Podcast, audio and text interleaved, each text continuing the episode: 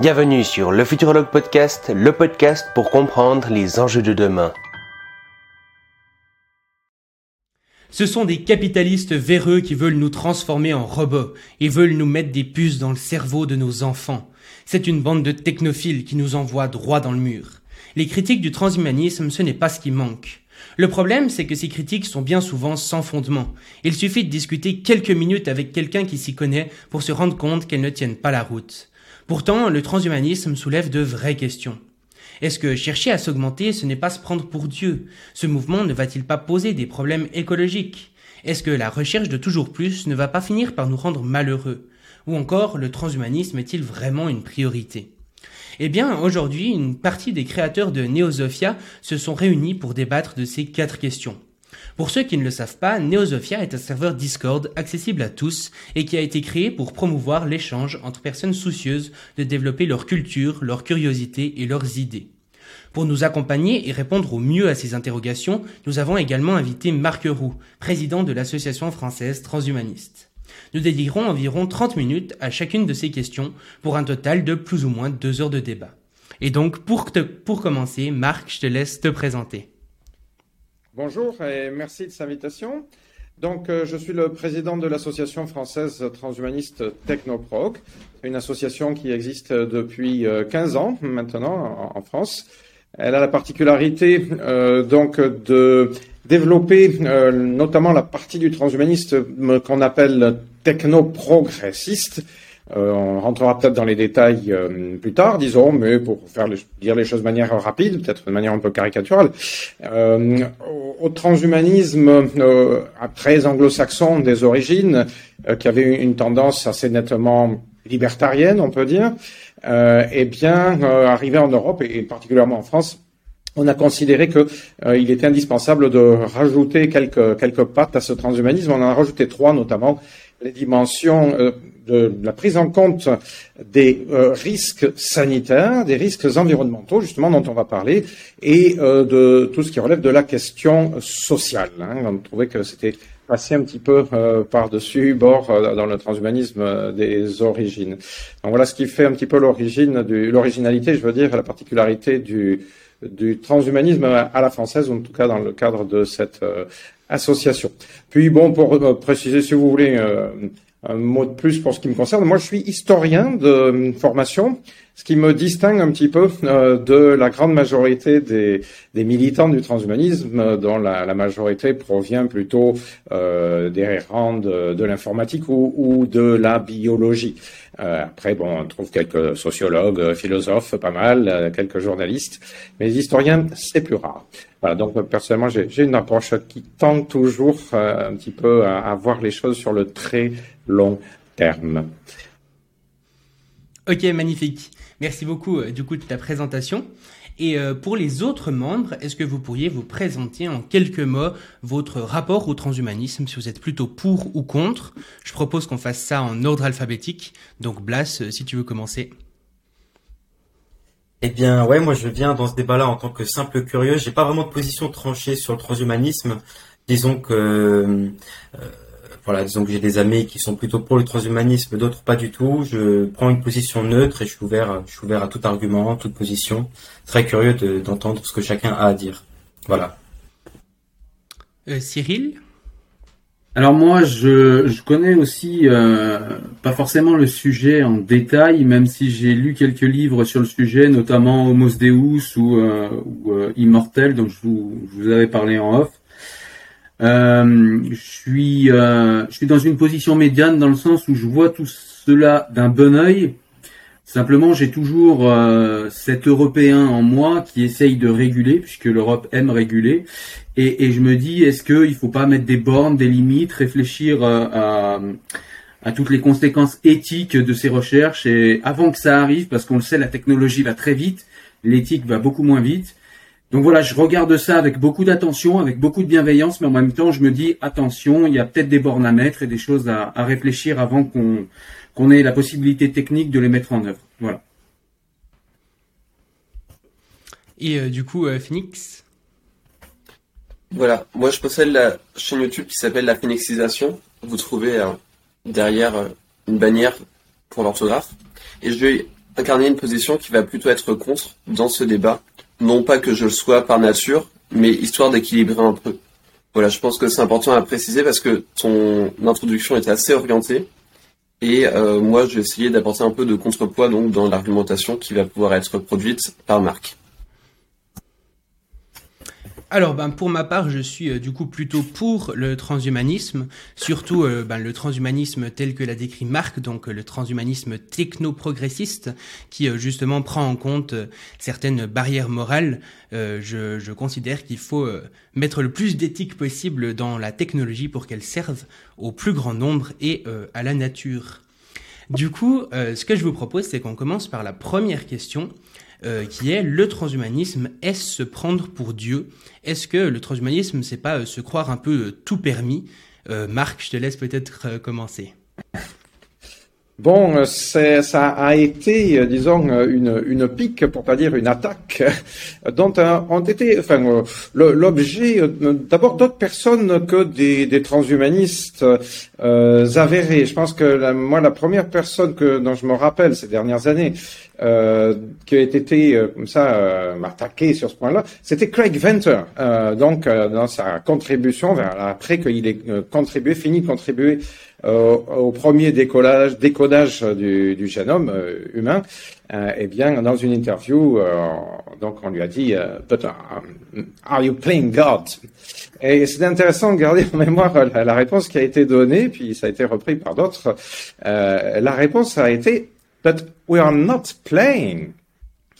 On n'est pas en train de jouer là. C'est pas. D'abord, c'est tout à fait sérieux. Et puis, euh, il ne, il n'a pas du tout pris en compte dans sa réponse la dimension euh, Dieu ou pas Dieu. Euh, il considérait d'une certaine manière que c'était en dehors du, du scope. Euh, savoir est-ce que il y avait une dimension peut-être spirituelle ou religieuse ou, quoi que ce soit. Euh, c'était lui, c'est scientifique. Euh, et je pense qu'en effet, ça correspond assez bien à ce que pourrait être euh, la réponse euh, d'un très grand nombre, et même de la majorité, de largement, des, des transhumanistes. Donc, voilà. alors surtout si on se met en, en, France, par exemple, euh, eh bien, euh, euh, la tradition philosophique dominante, disons, euh, va faire que la très grande majorité des, transhumanistes, ceux de l'Association française transhumaniste, se réclament plutôt d'un matérialisme moniste, quoi. Donc, il n'y a pas trop de place pour l'hypothèse Dieu. alors peut être une manière de, ne pas répondre, mais de notre côté, euh, comment dire, j'aime bien essayer de répondre aux questions. Donc, euh, euh, il faut dire aussi qu'il y a un minimum de, transhumanistes qui, eux, ont une démarche spiritualiste. Alors, d'autant plus dans le monde anglo-saxon. Hein, si on, prend d'abord cette question-là telle qu'elle est apparue donc aux États-Unis, c'était un petit peu plus justifié, c'est-à-dire que soit euh, il y a des transhumanistes qui sont chrétiens, euh, soit euh, beaucoup de transhumanistes anglo-saxons, américains, se posent pas trop la différence de savoir est-ce qu'on est dans un caractère, dans un contexte spiritualiste ou pas. c'est assez évident, quoi. Hein, ils, n'évacuent pas la, la, question religieuse. Elle fait partie beaucoup plus qu'en France de, de leur conception habituelle. Euh, mais ils n'ont pas pour autant euh, l'impression de jouer à Dieu, donc de prétendre euh, accéder à, quoi que ce soit de cet ordre. Alors je vais préciser quand même euh, deux ou trois points qui me semblent importants, du point de vue du transhumanisme en général. Euh, contrairement à ce qu'on fait très souvent dire au niveau médiatique hein, aux transhumanistes, les transhumanistes ne visent aucune sorte de perfection. Parce que ça voudrait dire quoi euh, donc euh, jouer à Dieu, ça voudrait dire euh, prétendre à des absolus métaphysiques. Le premier d'entre eux étant l'immortalité. L'immortalité, c'est l'impossibilité de mourir. L'âme ne peut pas décider de disparaître. Et Dieu, a priori, enfin c'est difficile de vérifier, mais dans le contexte, dans le, dans le concept, euh, il ne peut pas décider non plus euh, de, disparaître. Hein. Immortel, c'est pour tout le temps. Euh, donc les, les transhumanistes n'ont pas cette sorte de prétention. quand on discute avec un, un, un transhumaniste, 95 fois sur 100, rapidement, on arrive à lui faire dire que ce qui l'intéresse, par exemple, c'est tout au plus l'immortalité biologique. Alors, qu'est-ce que c'est cette chose-là? Quelle différence? Ben, En fait, euh, au final, il ne s'agirait que de vaincre la maladie dans son ensemble, donc la quasi-totalité des maladies, et, surtout le vieillissement. C'est déjà pas rien, mais c'est pas l'immortalité métaphysique. Donc c'est pas ce que nous proposent euh, la plupart euh, des religions, les religions du livre, et donc si on suit leur message, c'est pas ce que nous propose Dieu, quoi. Donc non, les transhumanistes ne jouent pas à Dieu, même, si on interprète ce questionnement-là dans une perspective spiritualiste. Donc qu'on y soit dedans ou dehors du spiritualisme, ça, ça le fait pas. Euh, et euh, donc, euh, on pourrait donner quantité d'autres exemples. Quand je dis donc pas de perfection, c'est pas seulement sur la durée de vie, parce que qui peut bien savoir qu'est-ce que c'est que la perfection? Les transhumanistes ne savent pas ce que c'est que l'humain parfait. C'est pas du tout ça qu'ils proposent. Ce qu'ils proposent, tout au plus, c'est l'ouverture, l'élargissement euh, du, champ des possibles. C'est-à-dire donner la possibilité à ceux qui le souhaitent d'expérimenter d'autres dimensions de la condition humaine. Parce que ce qui peut paraître euh, euh, un plus pour certains, une augmentation pour certains, sera peut-être considéré comme un, un moins et quelque chose de négatif pour d'autres. Et les transhumanistes ne se permettent pas de dire c'est ça qui est mieux ou c'est ça qui est pas mieux. Ce qui fait que, par exemple, euh, bien souvent, eh bien, euh, en tout cas en France, on, essaie de, de, critiquer certaines fois de s'opposer à l'expression humain augmenté pour traduire l'anglais human enhancement, parce qu'on considère que c'est très réducteur, et en plus de ça, on considère que c'est euh, une manière de, de biaiser un petit peu le débat. C'est-à-dire, ça fait dire aux transhumanistes euh, ben vous, vous en voulez toujours plus. Hein, ça revient un petit peu à ce qui a été dit, je crois, plus tôt dans l'introduction. Euh, alors que euh, ça n'est pas la, poursuite du quantitatif qui intéresse la grande partie, des, la grande majorité des transhumanistes. Euh, et, donc en ça également, il voilà, il n'y a pas une recherche de, perfection absolue. Pour revenir à ce, cette interrogation, est-ce que vous voulez jouer à Dieu? Non, on, on, est plutôt dans la recherche de l'épanouissement de la subjectivité de chacun, c'est-à-dire que chacun puisse essayer de faire comme il l'entend, plutôt dans, en effet, alors c'est vrai que ça, ça rejoint euh, sans doute euh, la philosophie libérale des, des origines. Hein. Vous pouvez penser, je sais pas moi, la, la Constitution des États-Unis, la, liberté euh, d'apport individuel de rechercher son propre bonheur. alors, en ayant, dit ça, je, ne pense pas que dans les, je sais pas, par exemple, les, les fondateurs de la Constitution, les rédacteurs de la Constitution américaine considéraient qu'ils jouaient à Dieu avec ce type de, prétention. Voilà, je ne la, fais pas plus longue, mais la réponse est donc non, pour faire court.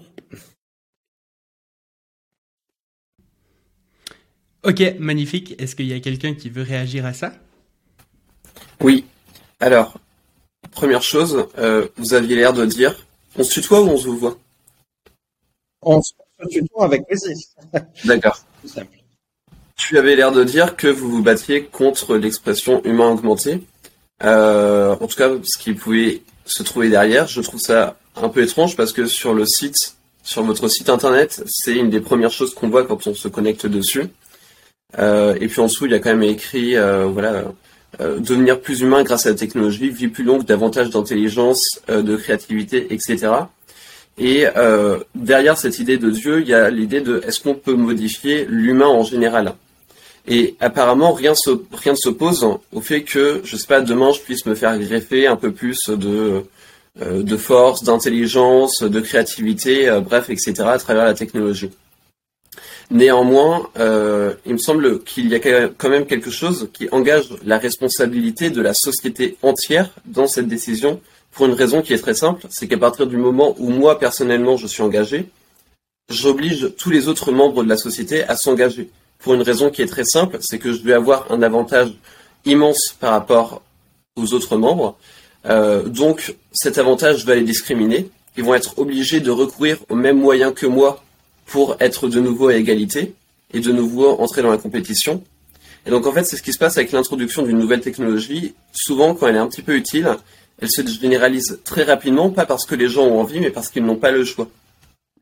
Et à partir de là, donc, euh, ça peut entraîner, euh, voilà, avec l'autorisation simplement de pouvoir commencer à s'hybrider un petit peu, on impacte toute la société. Et je pense que c'est euh, là, on joue clairement à Dieu parce que on joue dans le sens, alors on joue dans le sens où on n'a pas totalement conscience de ce qu'on fait.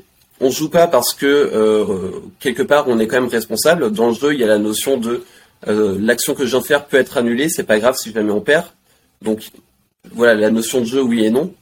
Euh, mais en tout cas, il y a quelque chose qui change et qui est de l'ordre de se prendre pour Dieu parce que finalement, avec l'autorisation de ce type de technologie, on en vient à modifier pratiquement tous les hommes qui, en tout cas, souhaitent euh, euh désirer de, de continuer d'être intégrés à la société, de trouver un travail, etc. Voilà, j'ai terminé mon intervention, je repasse la parole. Alors l'interpellation euh, sur euh, donc le, fait que euh, l'expression humain augmenté apparaisse sur le site est évidemment tout à fait exact, mais je, je l'explique. le fait est que notre notre logique est d'attirer sur le site par le biais des expressions qui sont le plus recherchées tout simplement en ligne. Et ensuite, une fois euh, donc sur euh, la page concernée, eh bien, euh, on essaie d'expliciter le sens qu'on donne aux choses. Alors, certes, dans l'idée d'amélioration ou de enhancement, il y a également la possibilité d'une augmentation, c'est-à-dire que parfois ça peut être quantitatif, mais je pense qu'on explique sur la page que ça n'est pas systématiquement, forcément, nécessairement et seulement quantitatif. Donc ça peut être tout autant qualitatif, c'est pas ça, euh, donc euh, qui euh, résume, qui réduit l'idée de enhancement. D'ailleurs, si vous donnez à traduire enhancement à un traducteur qui fait un petit peu de recherche, ou même on a fait le test à, à DeepL par exemple, vous verrez qu'il vous donne pas systématiquement augmentation.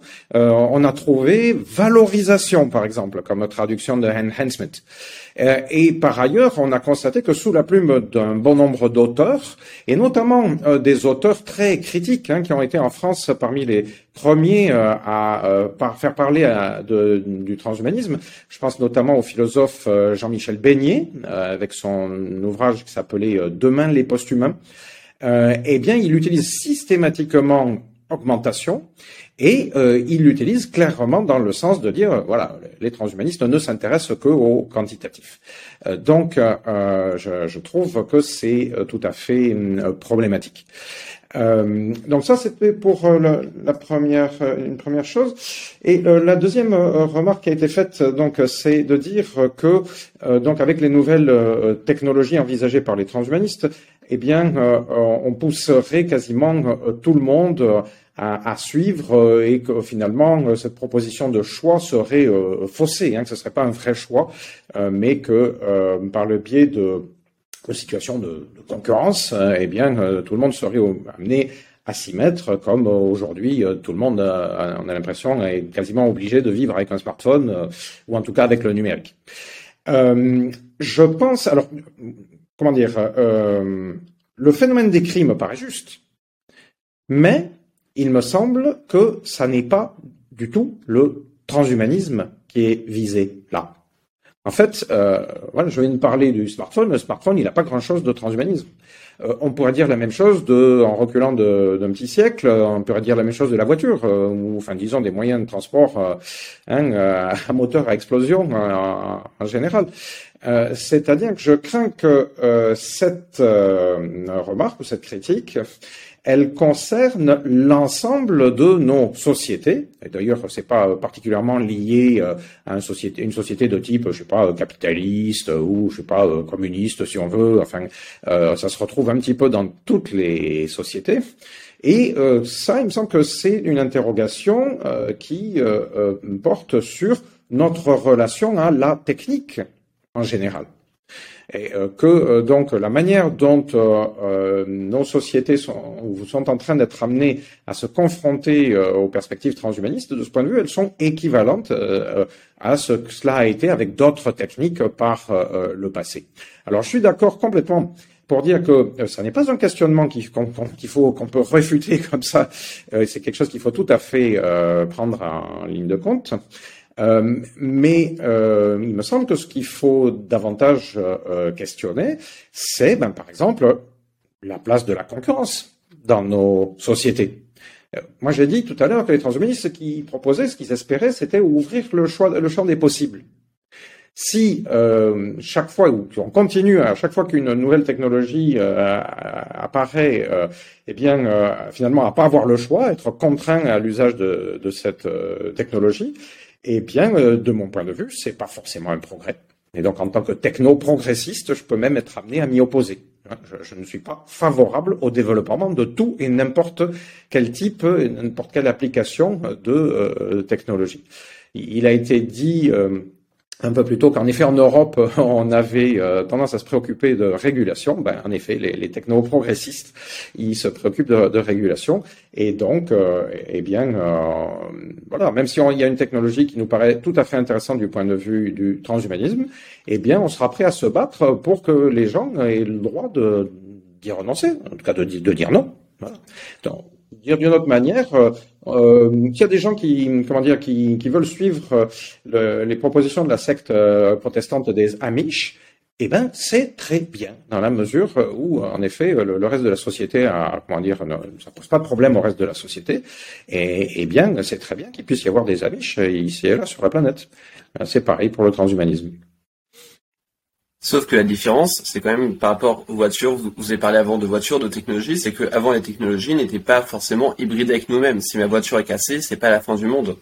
Euh, alors que là, s'il y a des problèmes qui se présentent à long terme, ça va poser vraiment problème parce qu'on sera intimement lié à ces technologies de une.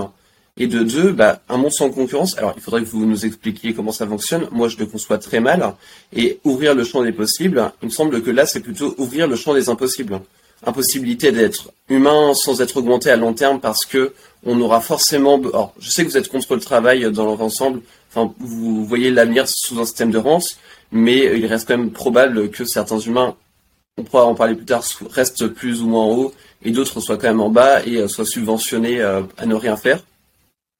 Donc, euh, la concurrence, moi, je n'imagine pas qu'elle ne puisse pas exister. Et par conséquent, on risque de forcer l'humanité à rentrer dans quelque chose de soit néfaste, soit d'être complètement hors humanité, une humanité à double sens. Euh, voilà, encore une fois, concernant les amis, il me semble qu'on est quand même dans un cas très différent parce que la communauté arrive à exister et on la préserve. Mais si jamais la communauté demain est attaquée, elle n'existe plus. Et donc, il y a ce choix de vivre soit modifié, soit dans une angoisse permanente, euh, potentiellement de ne plus exister demain ou euh, d'être exploité. Ou c'est quelque chose qui me paraît assez négatif. Voilà, j'invite ceux qui veulent en savoir plus sur la façon dont une technologie se répand dans la société à lire Ivan Illich, qui a développé donc une bonne analyse sur euh, les voitures et, la façon dont une technologie s'impose dans la société. Alors, euh, juste avant, je rajouterais quand même que euh, on est déjà donc à 18 minutes sur la première question. Il faut vraiment qu'on essaye de se concentrer du coup à chaque fois quand même sur la question qu'on traite. Donc là, en l'occurrence, c'est est-ce que le transhumanisme, c'est se prendre pour Dieu? C'est euh, vraiment intéressant les conversations qu'on a, mais je pense qu'il faut pas trop dériver non plus, sinon on n'arrivera jamais, on n'arrivera jamais dans les temps. Alors du coup, Marc, je te laisse répondre. Alors, oui, ce qu'il y a, c'est qu'en effet, en répondant, je, ne sais pas si je, vais essayer de pas m'éloigner ou de nous rapprocher de, la question, hein, euh, justement. Mais euh, bon, tout de même. Euh, pour répondre d'abord directement à la dernière euh, intervention, je pense que on ne se rend pas bien compte à quel point tout un ensemble de technologies qui nous paraissent externes au corps humain eh bien, euh, modifie déjà depuis bien longtemps, en fait, notre biologie. Et euh, on a l'impression que euh, les technologies dont parlent les transhumanistes sont plus invasives, donc vont davantage transformer cette biologie. mais en réalité, c'est simplement parce qu'on parle de technologies récentes ou en cours de développement. Mais si on se fie à la définition stricte du transhumanisme, c'est-à-dire euh, l'idée d'utiliser la technologie en plus, d'ailleurs je précise toujours, en plus euh, de, des autres formes d'influence, que ce soit, je veux dire, la religion, non, c'est pas le, le, le, par je devrais commencer. L'éducation, je voulais dire, le, la philosophie, la culture en général, la loi, si vous voulez, pour améliorer la condition humaine. Donc, euh, il y a d'autres exemples de technologies qui ont amélioré même la condition biologique de l'humain il y a bien longtemps pour certaines, et simplement, euh, comme elles existent depuis longtemps, ben on n'appelle pas ça transhumanisme. Euh, donc je peux citer deux, trois exemples pour être précis. alors je remonte à, très loin, je commence par le plus lointain. L'alimentation cuite, c'est-à-dire l'utilisation du feu, d'après ce que nous en disent les paléontologues, pas les transhumanistes, euh, eh bien, a joué un rôle sans doute très important dans l'assimilation plus rapide des protéines et donc dans le développement euh, du cerveau. Ce serait un des éléments importants euh, dans l'hominisation.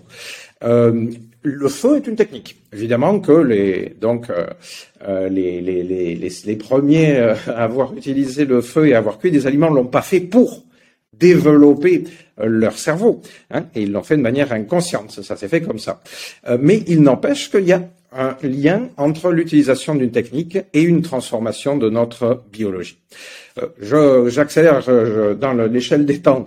Euh, parle par exemple du passage au néolithique, donc à, l'alimentation à base euh, de céréales et euh, de produits laitiers. Euh, eh bien, il y a des modifications sur notre biologie qu'on subit encore aujourd'hui, puisqu'on voit qu'on a des gens qui ont des problèmes avec le lactose ou avec le gluten. on voit bien que donc on a affaire à une évolution biologique en cours. Euh, à cause de, tout un ensemble de techniques euh, donc qui ont modifié notre rapport à l'alimentation. On peut parler de la disparition progressive des dents de sagesse, c'est du même ordre. Euh, donc notre biologie change du fait de nos techniques. Et j'en reviens avec un ou deux exemples beaucoup plus récents. un de ces exemples est complètement d'actualité. Les transhumanistes considèrent que le vaccin est une technique hautement transhumaniste par la vaccination, eh bien, on intervient de manière invasive, rapide, euh, parfois pour un bon nombre de euh, vaccins irréversibles, c'est-à-dire quand vous avez fait vos quatre ou cinq rappels euh, de vaccins contre la, rubéole, la, rougeole, je me rappelle plus quel dernier, eh bien, a priori, c'est à vie. Hein, pour 90%, euh, il y a des gens qui ont besoin encore de rappel, mais pour la majorité des personnes, une fois qu'ils ont fait leur euh, l'essentiel de la totalité de leur rappel, ils sont considérés comme vaccinés à vie. Et c'est plus que de la simple prévention, c'est aussi une transformation et c'est euh, alors là on peut dire euh, une augmentation. Hein, euh, du, ça apporte une capacité à notre système immunitaire qui n'était pas celle dont il était doté à la naissance. Et puis ça se traduit par une augmentation de la, en moyenne de la durée de vie hein, et plutôt en bonne santé. donc ça, ça a deux siècles. Et puis, si on continue encore un petit peu, je n'hésiterai pas à dire que, par exemple, le, la pilule contraceptive a quelque chose de très transhumaniste. Hein. Là aussi, on a une modification importante des équilibres hormonaux, euh, donc des, femmes principalement euh, qui utilisent la, pilule contraceptive. Euh, parfois, d'ailleurs, on a des accidents. Hein. Mais la société quand même trouve que c'est acceptable vu le, le, bénéfice que ça apporte. Et ça a eu des, des, des, des une influence considérable sur l'organisation de nos sociétés permettant aux femmes eh de, gérer euh, bien davantage leur corps euh, et donc voilà d'étendre le choix des possibles et, aussi d'ailleurs avec la possibilité de la prendre ou pas la prendre hein, la pilule en question.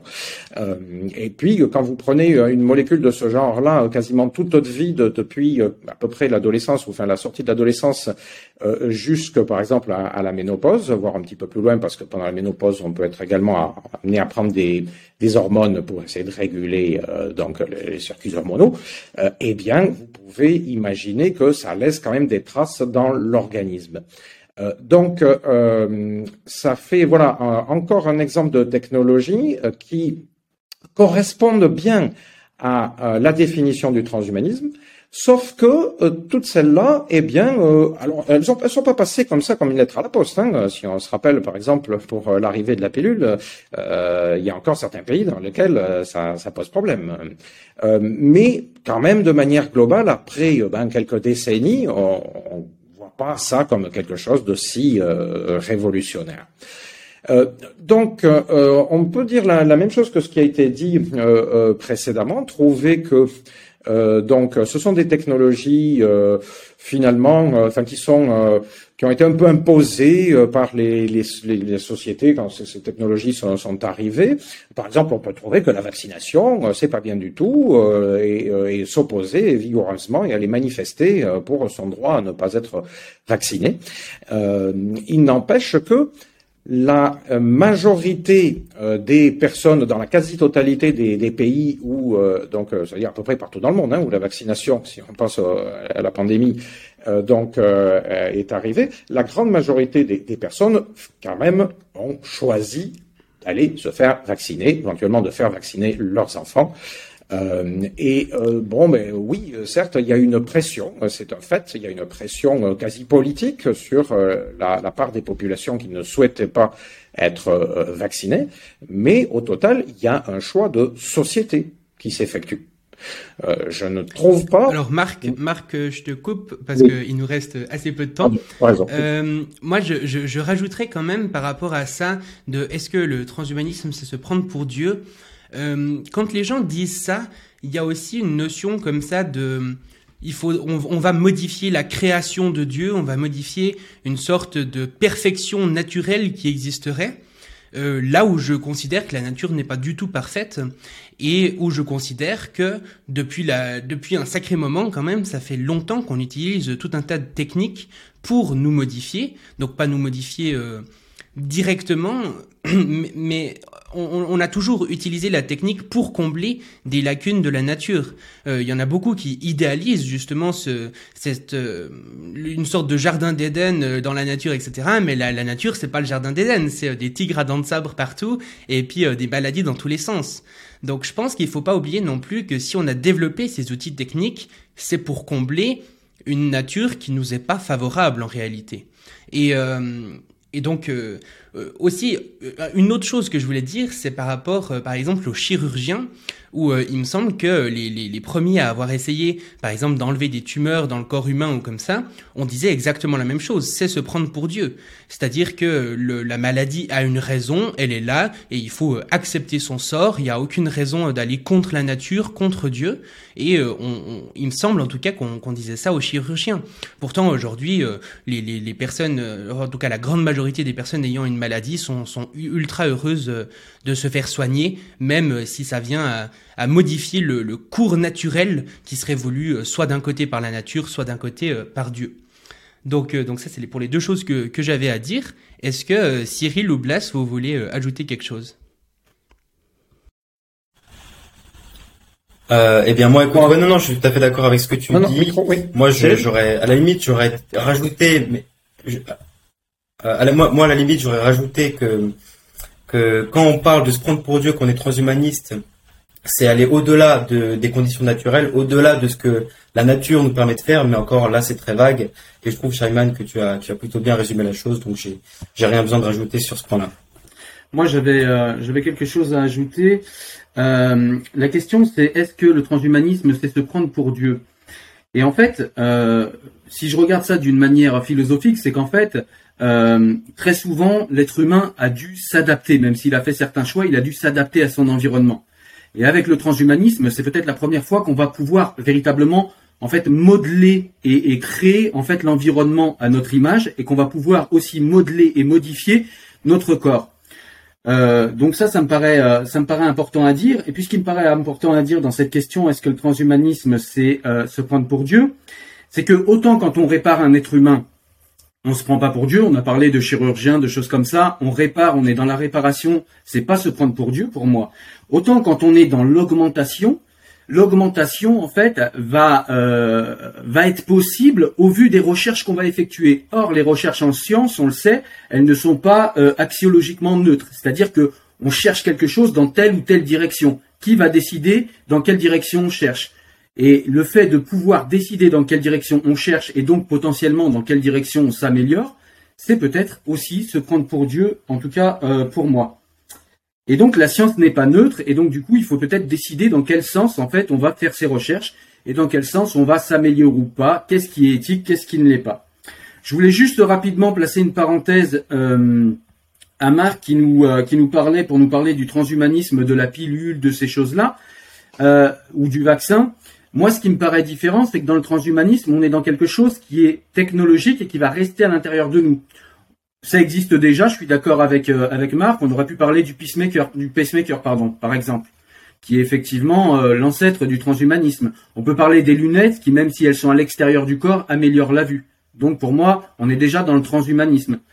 Ceci dit, euh, avec le transhumanisme qu'on nous propose à l'avenir, eh bien c'est un transhumanisme où tout est miniaturisé et où de la technologie, c'est-à-dire des choses créées de la main de l'homme, reste dans le corps. C'est pas simplement euh, enlever une tumeur, euh, faire une petite incision ici pour que ça aille mieux, ou faire des saignées comme on le faisait au Moyen Âge. Là, c'est véritablement mettre de la haute technologie avec des puces à l'intérieur du cerveau.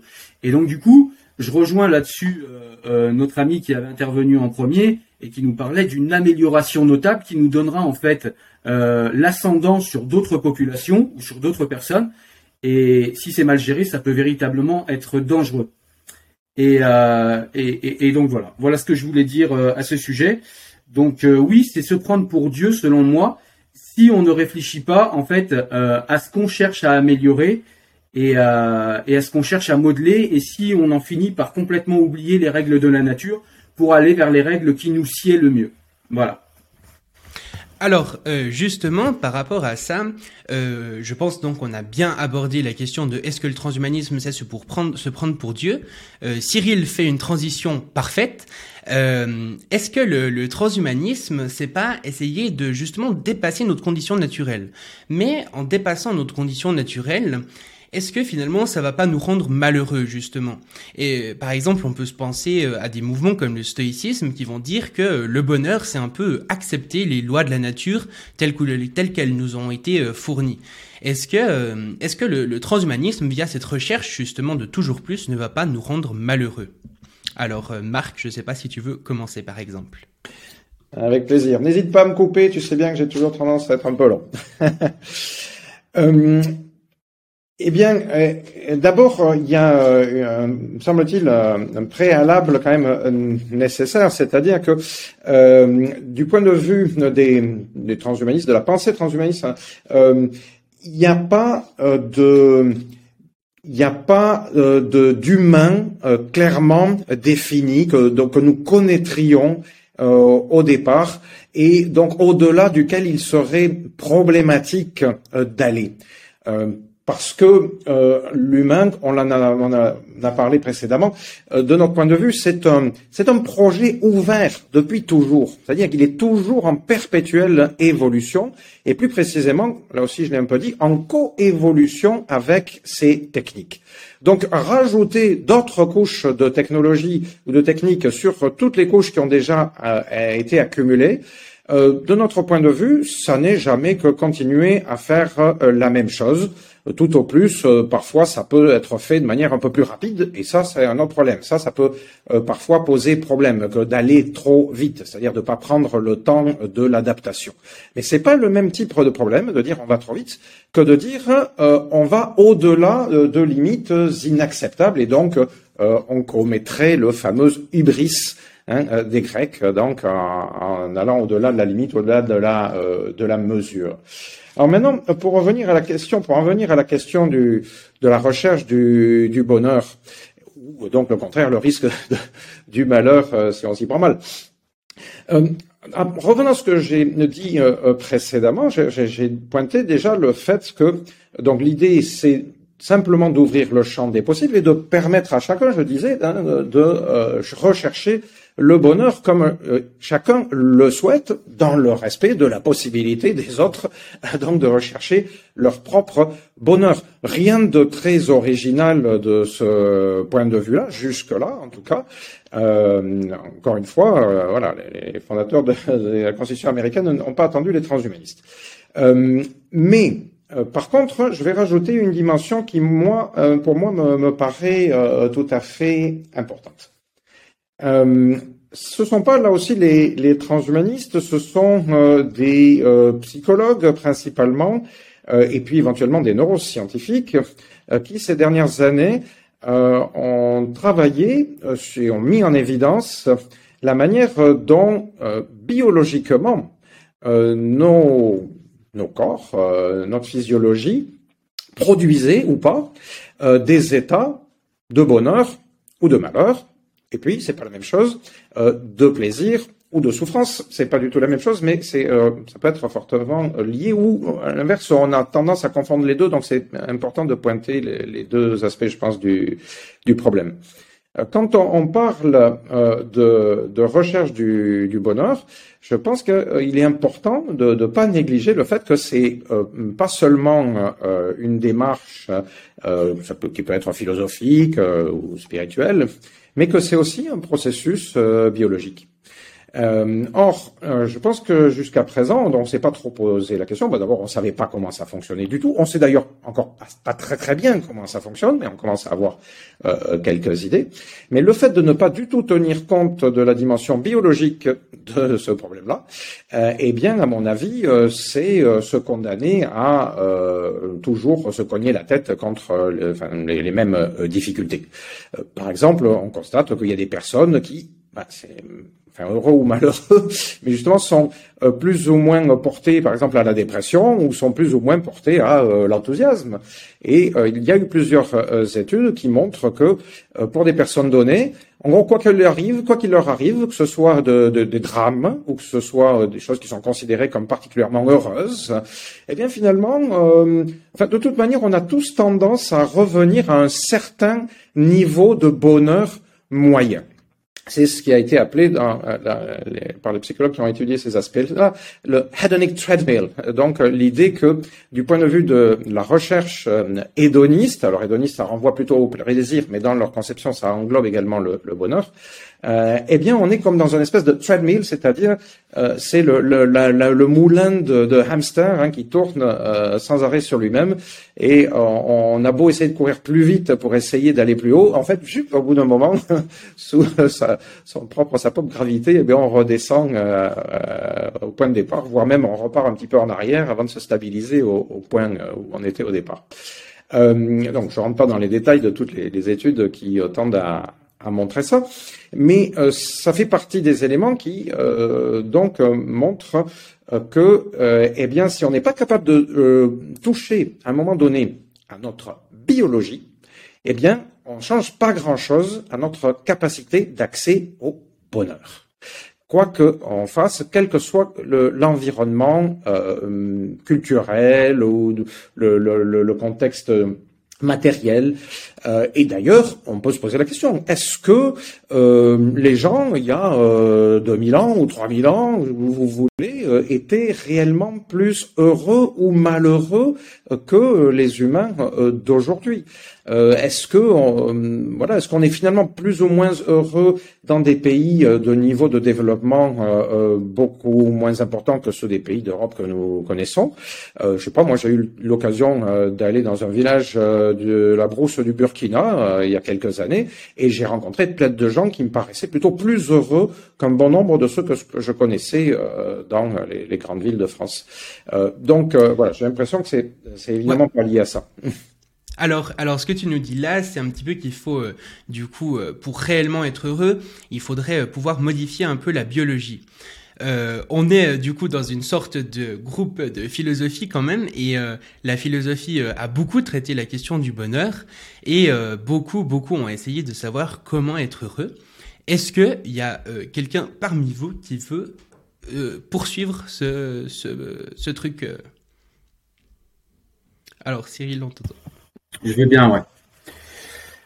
En fait, il faudrait se demander, pour le bonheur, il faudrait se demander déjà, bah, Qu'est-ce que c'est le bonheur? Est-ce que c'est euh, ne plus avoir de douleur? Est-ce que c'est justement euh, un concept hédoniste où on a toujours du plaisir?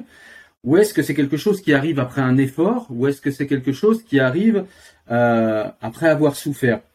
Alors je suis assez d'accord avec Marc. Effectivement, j'avais travaillé sur sur l'étude de, de l'économiste Easterlin qui montrait qu'effectivement certains pays avec un PIB moindre que les États-Unis avaient une population qui avait un indice de bonheur qui était bien supérieur aux États-Unis avec un PIB euh, voilà, qu'on sait euh, supérieur aux États-Unis.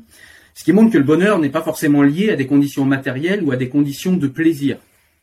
Donc c'est bien plus c'est bien plus compliqué que ça le bonheur. Et du coup, est-ce que le bonheur, c'est pas quelque chose qu'on ressent par contraste? Est-ce que c'est pas quelque chose qu'on ressent par le récit qu'on se fait de nos vies? Est-ce que c'est pas quelque chose en fait de plus complexe euh, que simplement en fait euh, enlever des problèmes de dépression par le transhumanisme? Je vous donne un exemple. Euh, la dépression, pour des problèmes biologiques, on le sait. On sait parfois que certaines personnes, c'est très rare, mais on sait que certaines personnes ont un problème avec la sécrétion de sérotonine. Et que on sait la sérotonine, pour rappel, c'est cette hormone du plaisir qui, qui, qui passe d'un synapse à l'autre dans, dans nos cerveaux. Je, schématise assez rapidement le, truc, mais c'est pour, pour faire comprendre mon propos. Et, euh, on sait par exemple, bah, par exemple qu'on pourrait avec des électrodes, il euh, y, a, y, y, a, des recherches là-dessus au niveau du transhumanisme, on pourrait stimuler cela et faire sécréter à notre cerveau de la sérotonine. Mais on sait aussi qu'en faisant du sport, on fait sécréter de la sérotonine à partir de 30 minutes pour être précis. Et en fait, ma question, elle est euh, est-ce que euh, si on règle tous nos problèmes par le transhumanisme et donc par la technique, est-ce qu'on va pas s'enlever tous les bénéfices euh, de l'effort qu'on va faire pour tendre vers un but? Voilà, c'est une question que je pose. Et, euh, à mon avis, c'est une question importante. Juste une petite parenthèse avant de finir, simplement pour bien rappeler, parce qu'au début on parlait aussi de, vaccination, enfin juste avant de vaccination et compagnie, et euh, bien rappeler que dans mon esprit, et peut-être j'ai tort, alors dans ce cas-là il faudrait que Marc reprécise, mais dans mon esprit, le transhumanisme à venir, c'est vraiment l'hybridation entre l'homme et la machine. C'est pas simplement modifier sa physiologie par quelque chose de chimique. C'est vraiment l'hybridation entre une technologie, entre de la haute technologie et l'être humain. C'est-à-dire une symbiose entre les deux. Symbiose qui est peut-être d'ailleurs euh, pas possible. Voilà, c'est quelque chose qui euh, qu'il faut questionner. Voilà. Alors, euh, bon, euh, alors, attends, euh, Marc, peut-être avant, est-ce que est-ce qu'il y a quelqu'un qui voudrait rajouter et puis comme ça, Marc fait une, une réponse à deux personnes en même temps? Je veux bien, je veux bien ajouter quelque chose, ouais. Moi, je pense que la la façon d'atteindre le bonheur varie d'un individu à un autre, les, la même la définition même du bonheur varie d'un individu à un autre. Mais dans un sens, je, je pourrais avoir tendance à penser que la recherche, la recherche permanente, un petit peu due aux transhumanistes, euh, la recherche permanente de l'amélioration de ses capacités intellectuelles, physiques, etc., pourrait aussi nous desservir dans le sens où on ne sera jamais pleinement satisfait, étant donné que on n'atteindra jamais exactement ce qu'on veut, euh, ce qu'on cherche, puisque c'est euh, c'est un petit peu une recherche sans fin, si on voulait grossir les traits. Et je suis assez inspiré par la philosophie stoïcienne qui, elle, dit que le bonheur est, est atteignable en toutes circonstances, peu importe les conditions matérielles. En ce sens-là, euh, le, le, transhumanisme pourrait être un, euh, pourrait être un, pourrait être totalement empêché d'atteindre le bonheur, étant donné qu'on sera jamais pleinement satisfait, puisqu'on est toujours en train de désirer quelque chose qu'on n'a pas. Et puis moi, j'ai rajouté un dernier élément sur la flèche que tire Cyril et euh, que Blas vient renforcer, c'est que fondamentalement, aujourd'hui, on a des voitures, on peut se déplacer bien plus facilement qu'avant, et pourtant, il y a un sentiment commun des euh, classes sociales plutôt basses d'être toujours de plus en plus lentes, d'être bloqué dans des bouchons et finalement euh, de ne euh, voilà d'être presque figé. même si on fait le trajet dix fois plus vite que on l'aurait fait à pied, on a quand même l'impression d'être plutôt lent. Pourquoi? Parce qu'il y a des gens qui prennent l'avion, il y a des gens qui ont des moyens de transport beaucoup plus rapides que nous.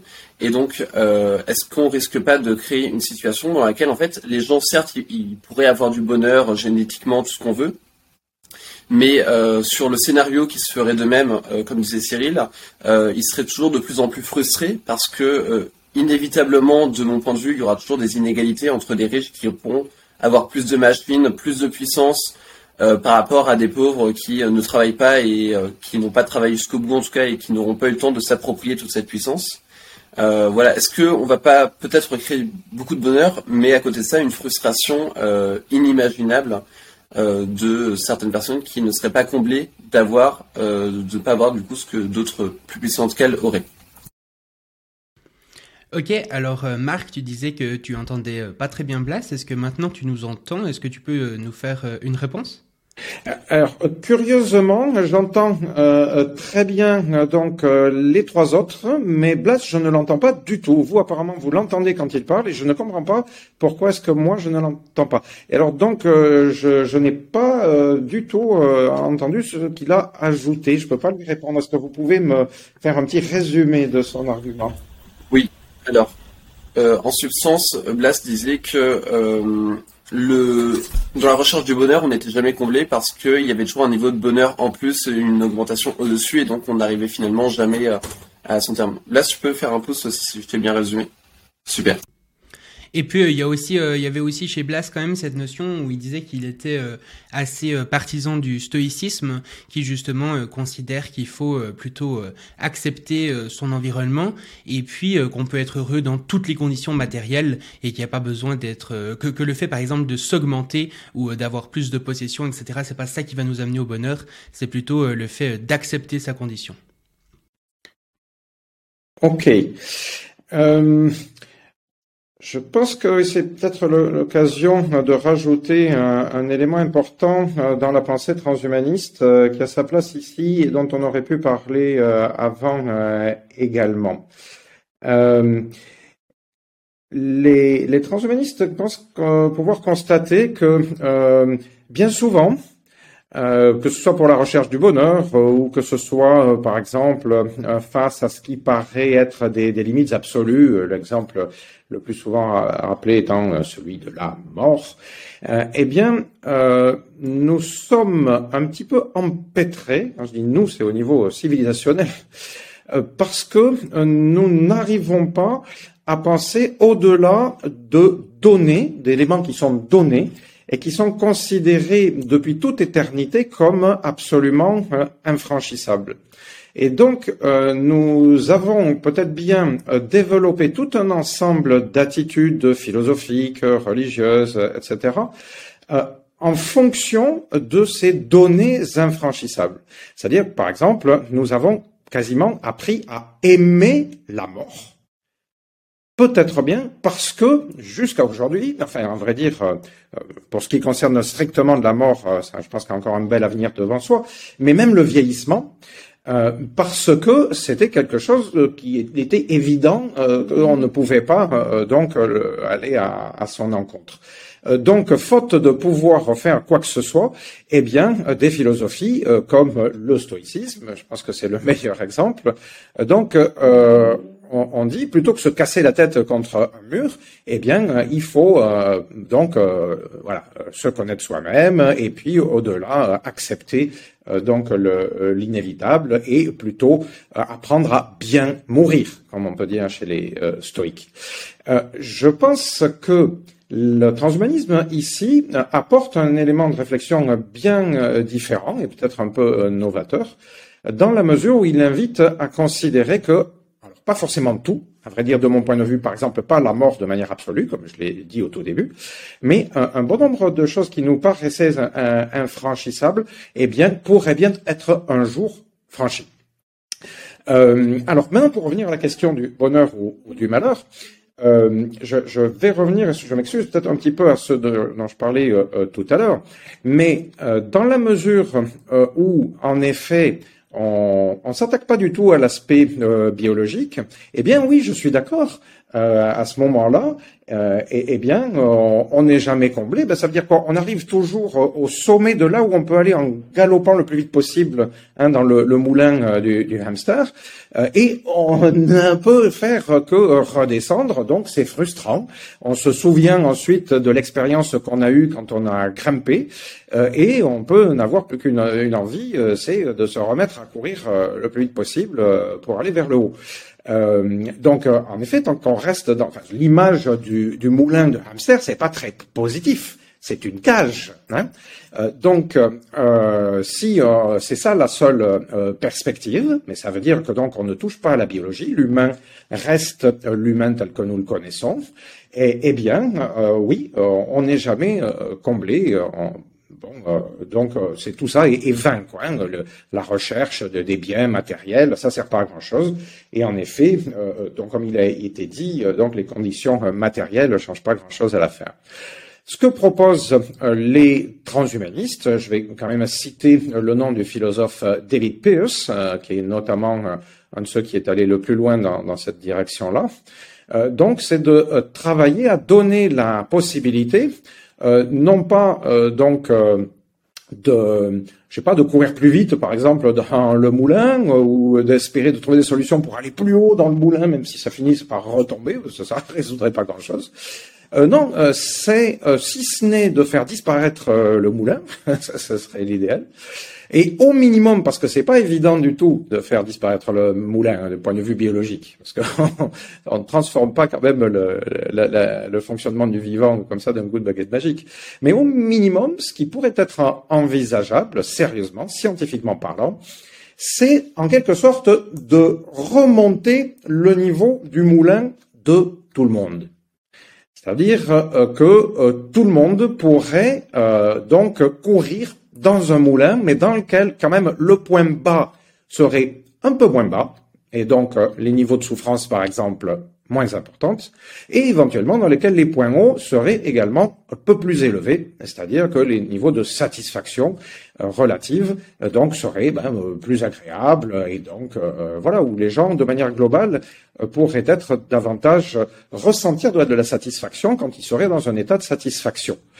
Euh, donc euh, voilà, ça fait pas euh, tout disparaître, ça fait pas disparaître quantité de problèmes philosophiques, mais ça pourrait bien contribuer de manière globale, hein, si vous voulez, à une espèce de bonheur moyen, autant que ça puisse dire quelque chose, de faire des statistiques sur le bonheur, et évidemment l'espoir. Alors, je parle en termes d'espoir. L'espoir des transhumanistes, c'est que une élévation moyenne du niveau de bonheur d'une population soit positive pour l'ensemble de nos sociétés, et pas seulement au niveau individuel. Alors ça, c'est notre, notre, notre discussion, si vous Ok, parfait. Est-ce qu'il y a quelqu'un, euh, Cyril, tu veux réagir? Ouais.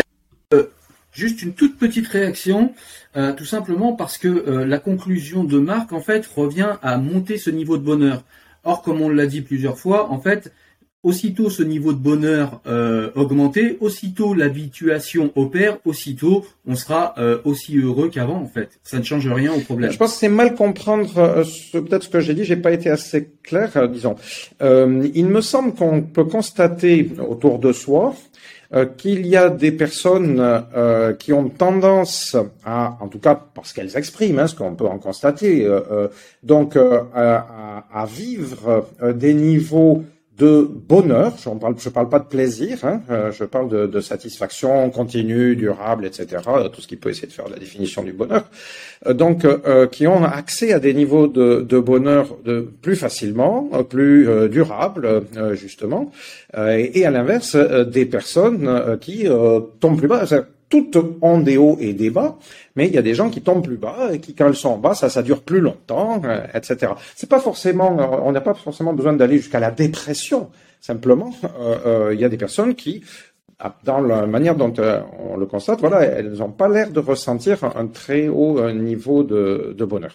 Alors après, il faudrait évidemment leur poser la question, à savoir leur dire est-ce que ça vous intéresse d'aller chercher un niveau de bonheur euh, plus élevé? Parce que la réponse peut être non. Hein. On peut sans doute, enfin c'est pas que sans doute, il est évident qu'on peut vivre avec euh, des niveaux de bonheur relativement euh, bas. Euh, donc, euh, pourquoi pas? Au contraire, je veux dire, la, la, société a besoin de diversité, donc il n'est pas euh, intéressant, sans doute, au niveau collectif, que tout le monde soit à un niveau de, de, de super bonheur tout le temps. Ça pourrait poser d'autres problèmes. mais au moins proposer techniquement, médicalement, donc c'est possible, proposer encore une fois à ceux qui le souhaitent de pouvoir atteindre un niveau global, un niveau moyen euh, de bonheur euh, euh, plus élevé, ça, ça amènerait, au contraire de ce que tu dis, Cyril, hein, pas au fait de retomber, ça amènerait que l'ensemble de la balance, si tu veux, entre le point où je monte et le point où je redescends, serait globalement surélevé. et voilà, nous avons tendance à, penser quand même que des, des, sociétés dans lesquelles euh, y a un, gros niveau de, de, frustration, par exemple, par rapport à ce qui a été dit tout, tout à l'heure. Euh, ça peut faire des, des, sociétés qui, qui peuvent être, par exemple, peut-être plus violentes. Euh, alors, il faut faire attention de notre côté. Hein. Il ne s'agit pas de donner sa pilule de soma euh, tous les matins euh, pour que, alors qu'on est en situation euh, de, de, domination, eh bien, on considère que tout est rose. non, il s'agit de pouvoir choisir simplement. Donc, je ne pense pas que c'est la perspective des meilleurs des mondes dont parlent les transhumanistes. Alors, on voit un petit peu donc, si, on résume, on est, euh, des hamsters euh, qui courront dans une cage avec euh, une petite roue, et puis qu'on aille en arrière, par exemple, en devenant paraplégique, tout d'un coup, ça va nous faire un choc, et ben par la gravité, qui est un peu une autre condition humaine, on va de toute façon revenir à la base. Ou bien, si on va acheter une nouvelle télé, on va être un petit peu plus heureux pendant quelques jours, et puis on va revenir à la base. Mais il y a toujours cette gravité qui nous attire vers le sol, et on arrive toujours à la même chose. Donc ce que proposent les transhumanistes, si j'ai bien compris, c'est d'augmenter cette cage, de, de, la mettre un petit peu plus haut, genre de l'accrocher avec une grue pour euh, pour qu'elle soit plus haute, et puis euh, et puis euh, pour que le niveau moyen de bonheur soit plus haut. Mais du coup, on court toujours dans la cage, mais un peu plus haut. Est-ce que, Marc, tu penses pas qu'il pourrait y avoir, par exemple, des philosophies ou des modes de vie ou une façon de penser, une façon justement que pourraient nous apporter des, des différentes philosophies pour sortir carrément de la cage. Donc pas seulement euh, mettre la cage plus haut, mais carrément en sortir. Est-ce que, est-ce que pour toi, ça c'est quelque chose qui, est concevable? Hmm. Alors je pense que ça dépend euh, comment est-ce qu'on conçoit cette cage métaphorique, euh, évidemment.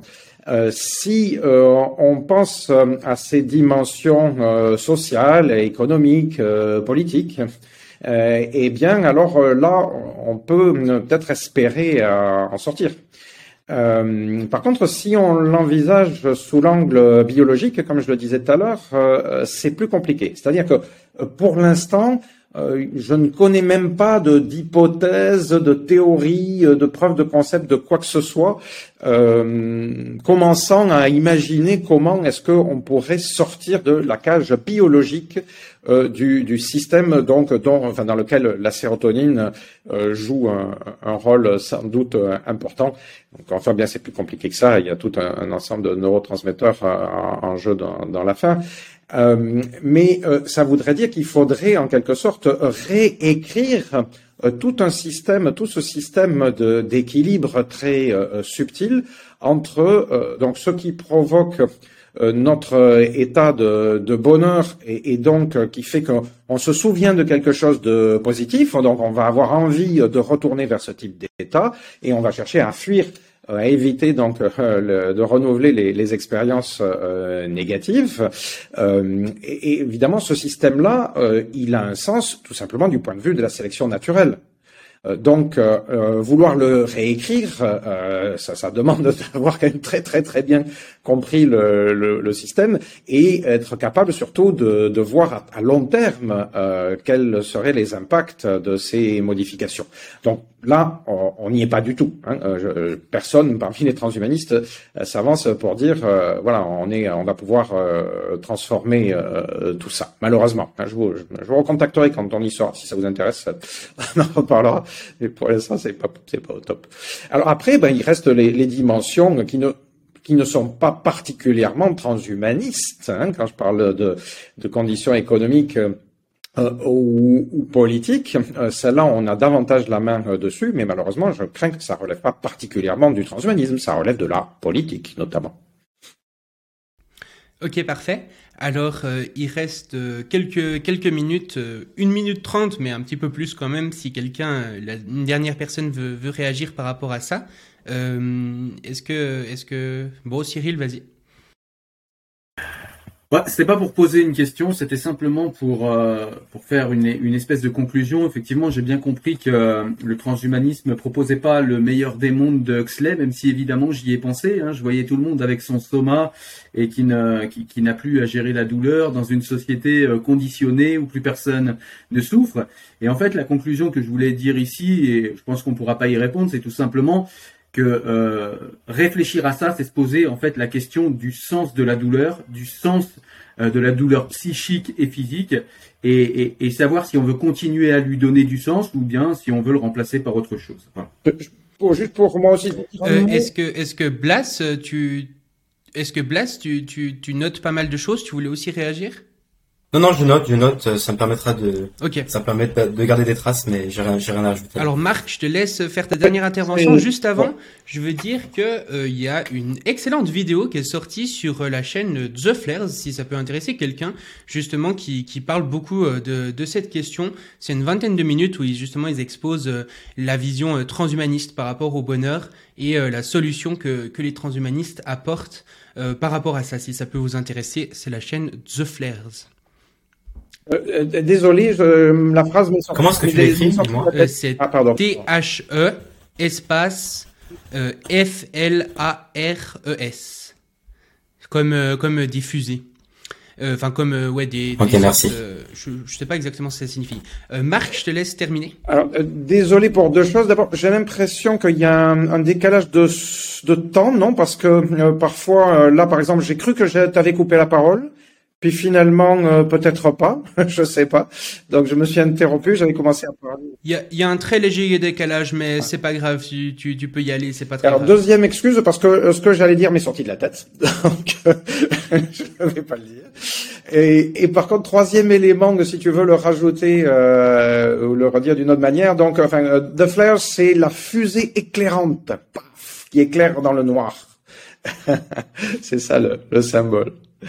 Et donc, voilà, du coup, je ferme euh, mon bec. Ok, magnifique. Alors, euh, je vous propose du coup qu'on passe à la troisième question. Euh, le transhumanisme posera-t-il des problèmes écologiques? Alors, euh, il y a beaucoup, notamment avec ça, euh, je peux, moi en tout cas, je m'intéresse beaucoup à la question euh, environnementale du réchauffement climatique et euh, de la biodiversité et du problème, par exemple, des, des ressources ou ce genre de choses.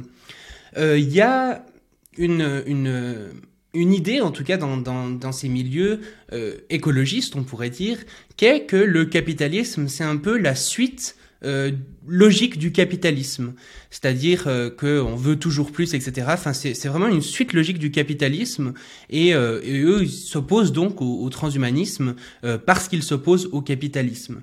Est-ce que euh, est-ce que cette vision où le transhumanisme serait justement une suite un peu euh, du capitalisme, c'est quelque chose que tu rejoins, euh, Marc Alors, en bon techno-progressiste, ma réponse est pas du tout. Euh, je peux préciser par ailleurs par les, cho- les choses pour ma part. Euh, j'avais commencé à m'engager en, politique quand j'avais une vingtaine d'années. J'étais dans un petit parti, un groupuscule, euh, qui à l'époque s'appelait Alternative Rouge et Verte. Voilà, ça vous situe un petit peu.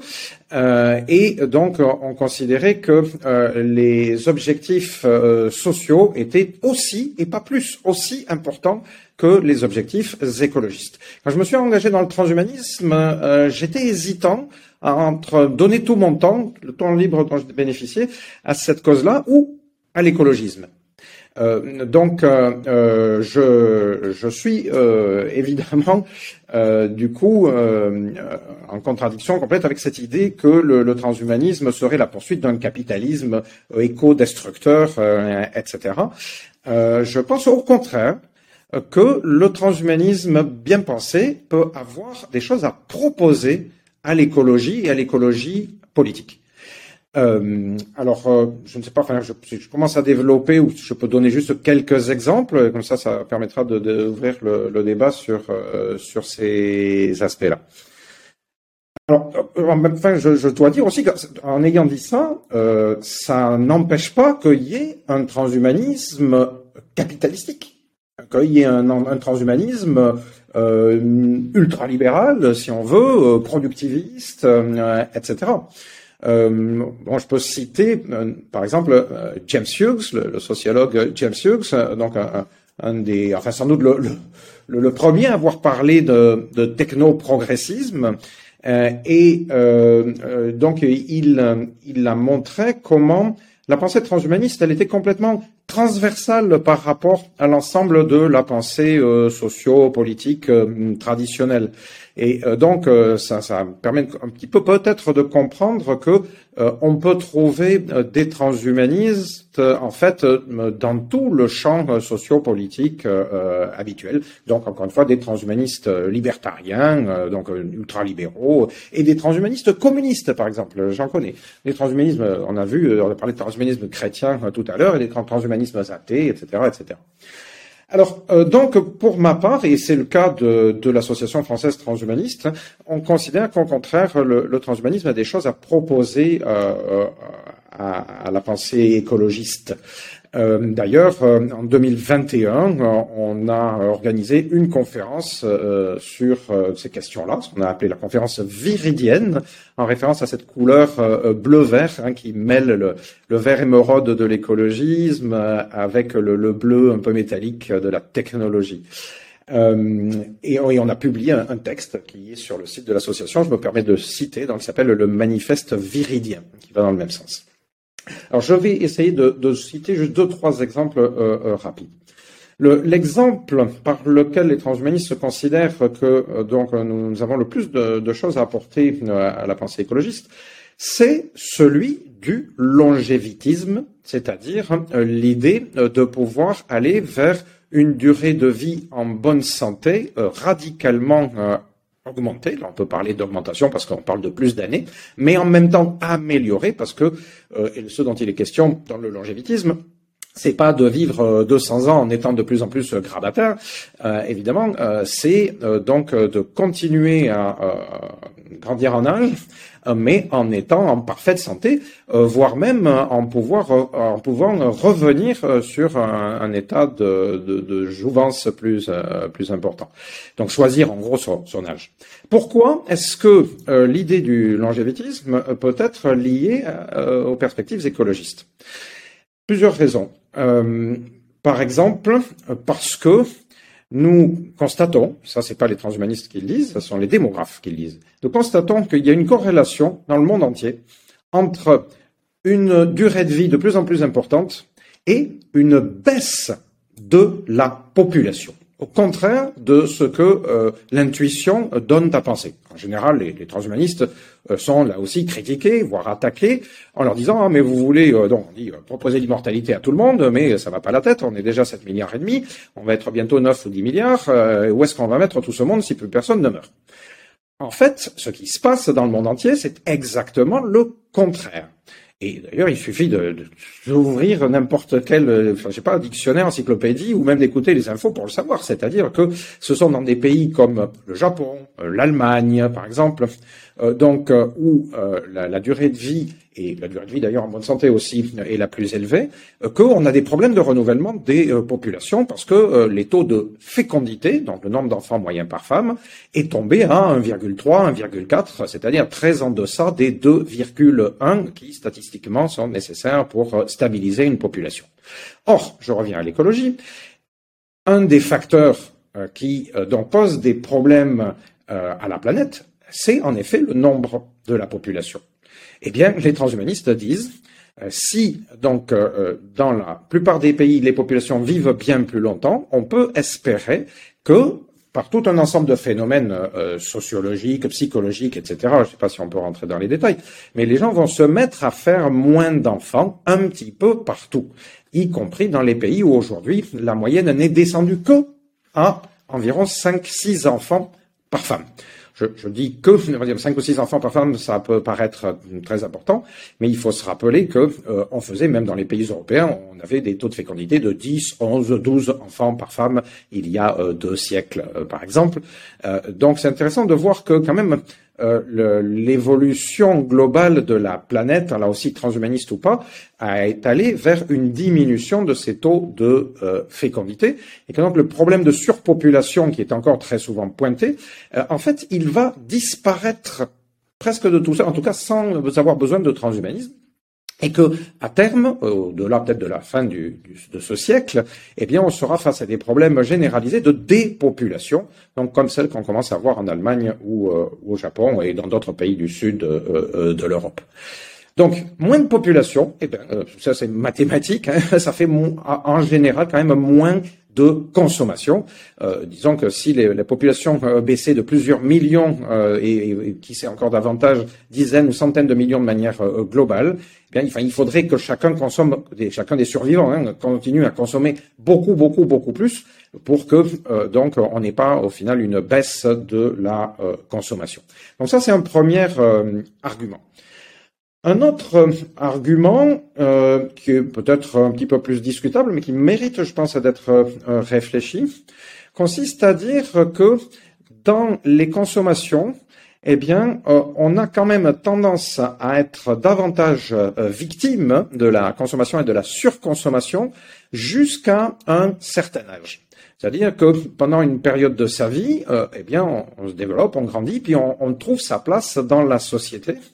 Et donc, pendant toute cette période-là, euh, on peut sentir le besoin euh, d'accumuler un certain nombre de biens de consommation. Il faut avoir sa première bagnole, euh, il faut avoir plus tard sa première maison, il faut partir en vacances ici et là, il faut avoir fait le, une fois ou deux, je sais pas, une fois si on peut, soit le, tour de, de l'Europe ou le tour du monde si on peut, etc. Il y a tout un ensemble de canons. Il faut cocher les cases, quoi. Sauf qu'une fois que euh, on a fait, euh, voilà, qu'on a eu sa voiture, bon, peut-être on peut être amené à en avoir une deuxième ou en avoir au moins une pour son fonctionnement quotidien, parler de, la bagnole dont on parlait tout à l'heure. Euh, on peut être, on peut avoir, on peut être tenté par l'idée d'avoir une maison un peu plus grande, mais en tout cas, le, le, la fonction bagnole, la fonction maison, etc., elle est acquise. Et donc, il ne reste plus que le phénomène de mode, qui peuvent évidemment entretenir euh, de la consommation, euh, les phénomènes d'innovation dont on parlait tout à l'heure, le, besoin, le fait de se sentir obligé euh, d'acquérir une nouvelle technologie parce que la société évolue dans cette direction-là. Mais en tout cas, les premiers facteurs, donc ce qui pousse à la consommation du fait de l'entrée dans, dans, la, dans la société, ils disparaissent.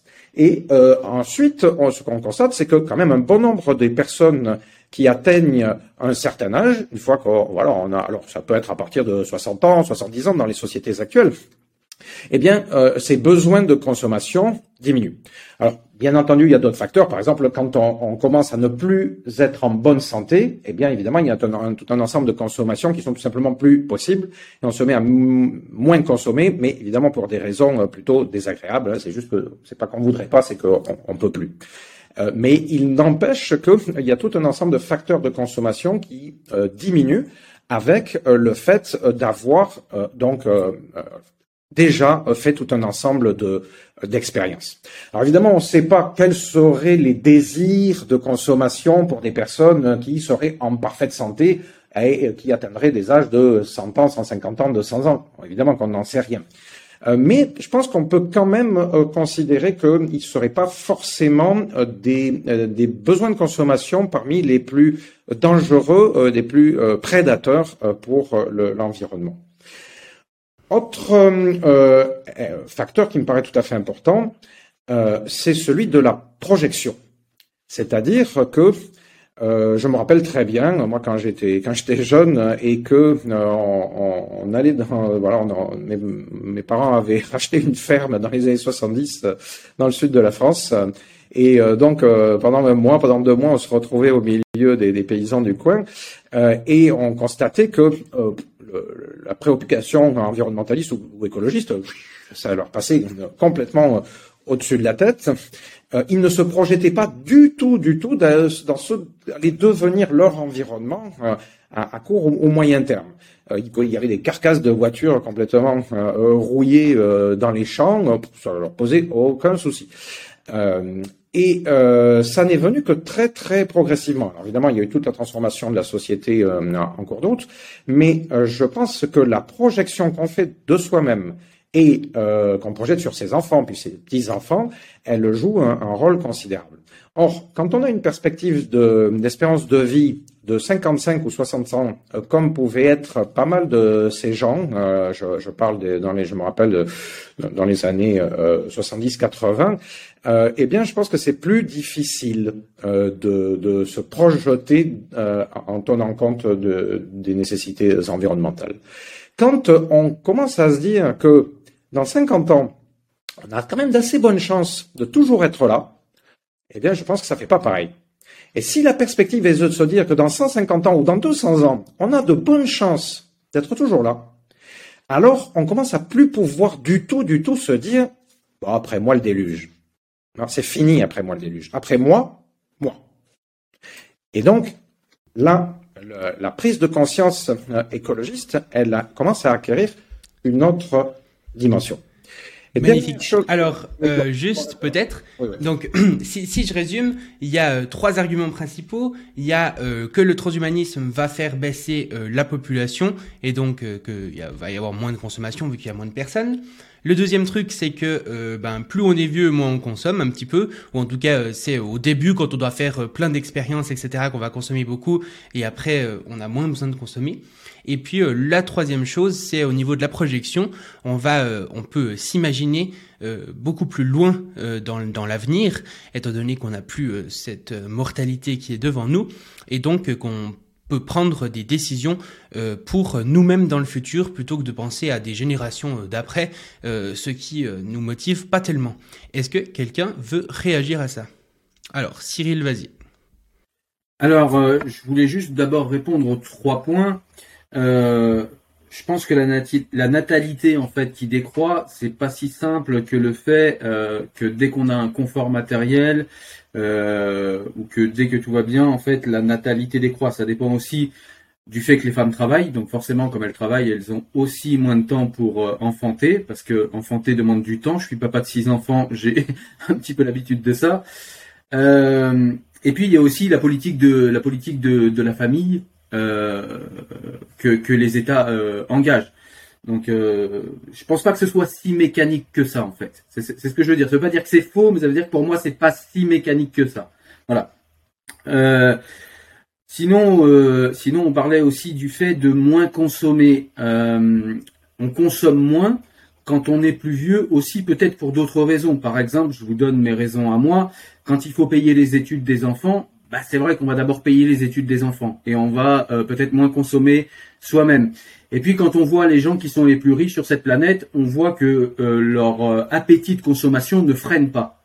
Donc c'est ce qui m'a poussé peut-être à me dire qu'il y a d'autres contingences qui font que si on regarde pour prendre un exemple emblématique, quoique ce serait même un contre-exemple, mais si on prend Elon Musk ou, des gens comme ça, c'est pas des gens qui consomment moins, c'est des gens qui, euh, qui consomment plus plutôt. Bon, je voulais je voulais revenir aussi sur mes points euh, sur les points que j'avais euh, à dire au niveau de l'écologie. c'est l'énergie en fait. Toute technologie nécessite de l'énergie ou pour sa fabrication ou pour son fonctionnement. Et la différence qu'il y a entre la technique et la nature, c'est que la nature sait faire fonctionner la symbiose.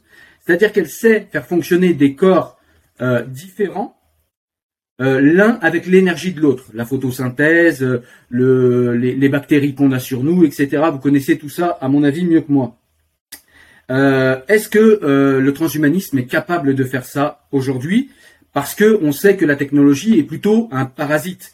C'est-à-dire qu'on voit, c'est ce qui se passe au niveau du réchauffement de la planète, c'est que notre technologie n'est pas du tout en symbiose avec la planète, elle est en position de parasite. Et, c'est ça le problème. Et puis au niveau de l'énergie, on voit que quand on prend de l'énergie, euh, eh bien, on n'est pas capable en fait d'avoir de l'énergie renouvelable encore. On ne sait pas faire, pas véritablement, même si on nous vend l'énergie renouvelable, le greenwashing et toutes ces conneries. Donc ça, c'était le premier point. Le deuxième point, c'était comment, selon vous, se manifesterait en fait un transhumanisme non capitaliste, sachant que le transhumanisme nécessite beaucoup d'investissement et donc, comment convaincre en fait euh, les actionnaires ou les business angels, si on est aux États-Unis, de euh, massivement investir dans le transhumanisme si on ne leur fait pas miroiter un retour sur investissement massif également? Parce qu'on sait par exemple, pour aller euh, dans un exemple caricatural, on sait par exemple qu'en France, si l'esclavage a été abandonné, c'est pour des raisons financières. C'est pas parce que tout d'un coup le peuple français est devenu le grand humanisme dont on nous parle. C'était les, quand on regarde les raisons de Voltaire qui était abolitionniste ou de ou de Rousseau, on voit que c'était fondamentalement des raisons financières en fait qui ont fait abandonner l'esclavage. Donc si on veut faire aller euh, les gens dans le transhumanisme, les financiers, eh bien il va falloir leur faire miroiter un retour sur investissement. Comment on peut faire ça sans capitalisme? Et puis le dernier point, non, il n'y avait pas de dernier point, c'était la question principale. C'était ma question. Alors, euh, par rapport à ça, euh, donc il y, a deux points qui ont été soulevés. Il y a euh, l'énergie. aussi, je pense qu'on peut inclure là-dedans les métaux, c'est-à-dire que évidemment toutes ces technologies en plus vont demander plus d'énergie, mais elles vont également demander plus de métaux. Est-ce que les transhumanistes réfléchissent à cette utilisation des métaux et de l'énergie en plus qu'il faudra dont on aura besoin.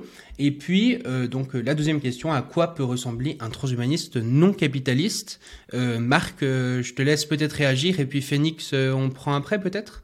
Bah, comme tu veux, on pose toutes les questions d'un seul coup ou est-ce que tu veux décomposer ça? Parce que moi, j'ai rapidement quelque chose à dire sur les trois arguments. Enfin, sur deux des trois arguments. Allez-y, comme ça, je prends note et j'essaierai de répondre peut-être de, de, manière plus globale. Alors, Phoenix, vas-y. Ok. Euh, on m'entend bien? Oui, c'est bon. Euh, donc, dans les faits, je pense que euh, tu as raison, Marc, sur euh, ce que tu présentes. Je vais pas jouer euh, non plus euh, le contradictoire absolu sur tout, mais juste il y a quand même peut-être deux nuances à apporter. Celle de on est jeune, on teste les choses, on consomme beaucoup d'énergie. Est-ce que c'est pas aussi lié à l'état de la jeunesse que, parce qu'on a un corps qui est performant, qui permet de faire plein de choses, qui permet de consommer beaucoup? Et donc, est-ce qu'en prolongeant la jeunesse, finalement, on va pas inciter les gens à consommer beaucoup, beaucoup?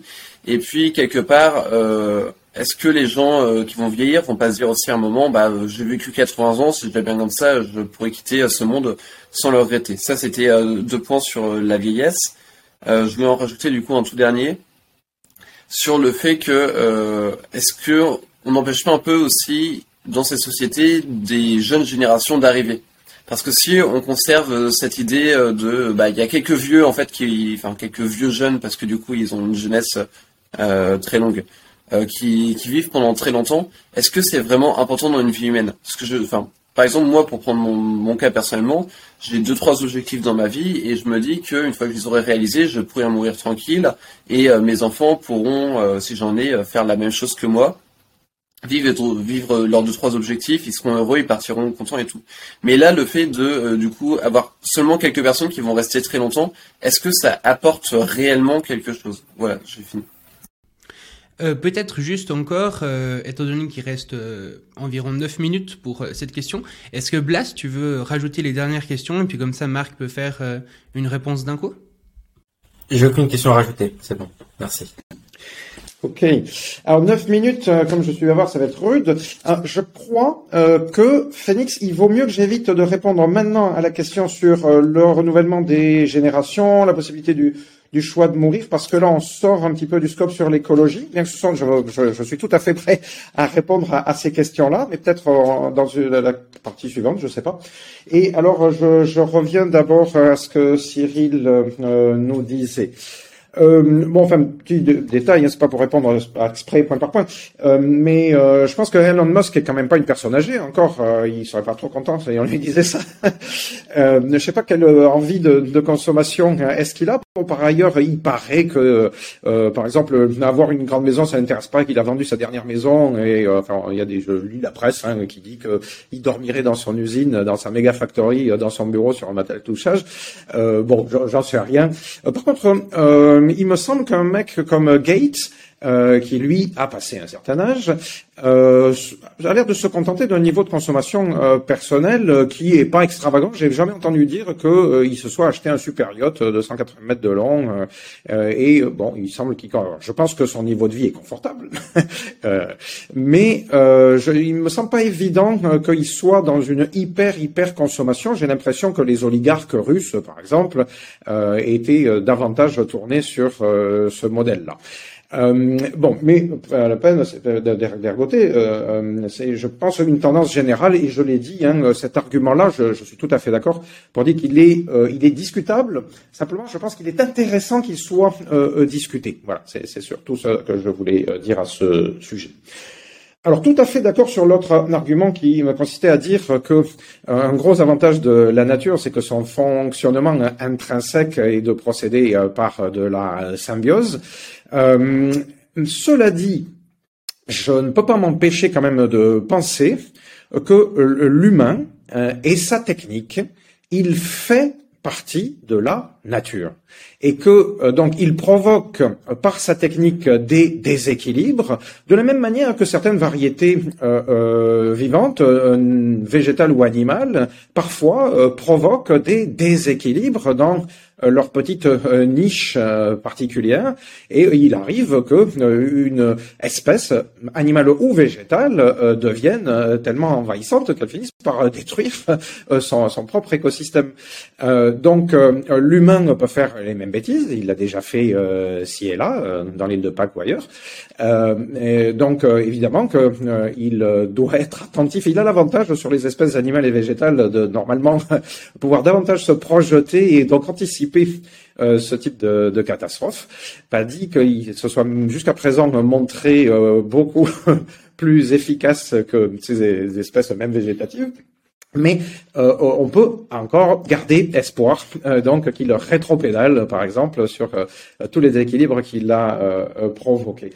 Et donc, par exemple, eh bien, on voit le, le, les techniques de, symbiose, de biomimétisme se développer, et, et je pense que certaines sont prometteuses. Hein. On a appris, on a les preuves de concept pour faire de la lumière simplement avec du, bio. Euh, il a été question à un moment donné, on n'entend plus trop parler, euh, de faire pousser des arbres bioluminescents euh, pour remplacer les lampadaires.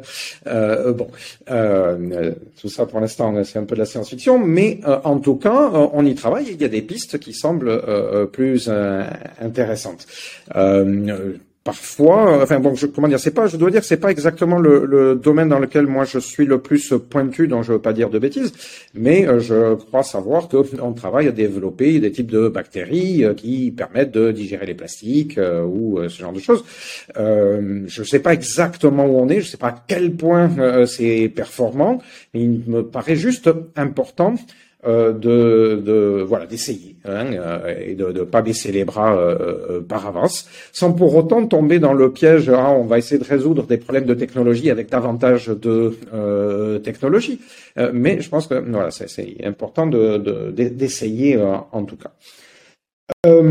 avant de passer à la question sur le capitalisme, qui risquerait de nous faire glisser là aussi un peu hors du sujet, je voudrais quand même euh, revenir euh, sur euh, une autre idée qui dit que par le, un certain nombre des idées du, du transhumanisme, on peut aller en l'encontre de ces tendances-là, qui est tout simplement pour moi l'idée que non seulement le transhumanisme n'est pas forcément donc le, le, bâtard du, du, du, capitalisme, mais que certaines, certains modes du transhumanisme pourraient très bien, non seulement euh, euh, à, une économie écologiste, mais même euh, s'acclimater à euh, des principes qui relèvent de la décroissance.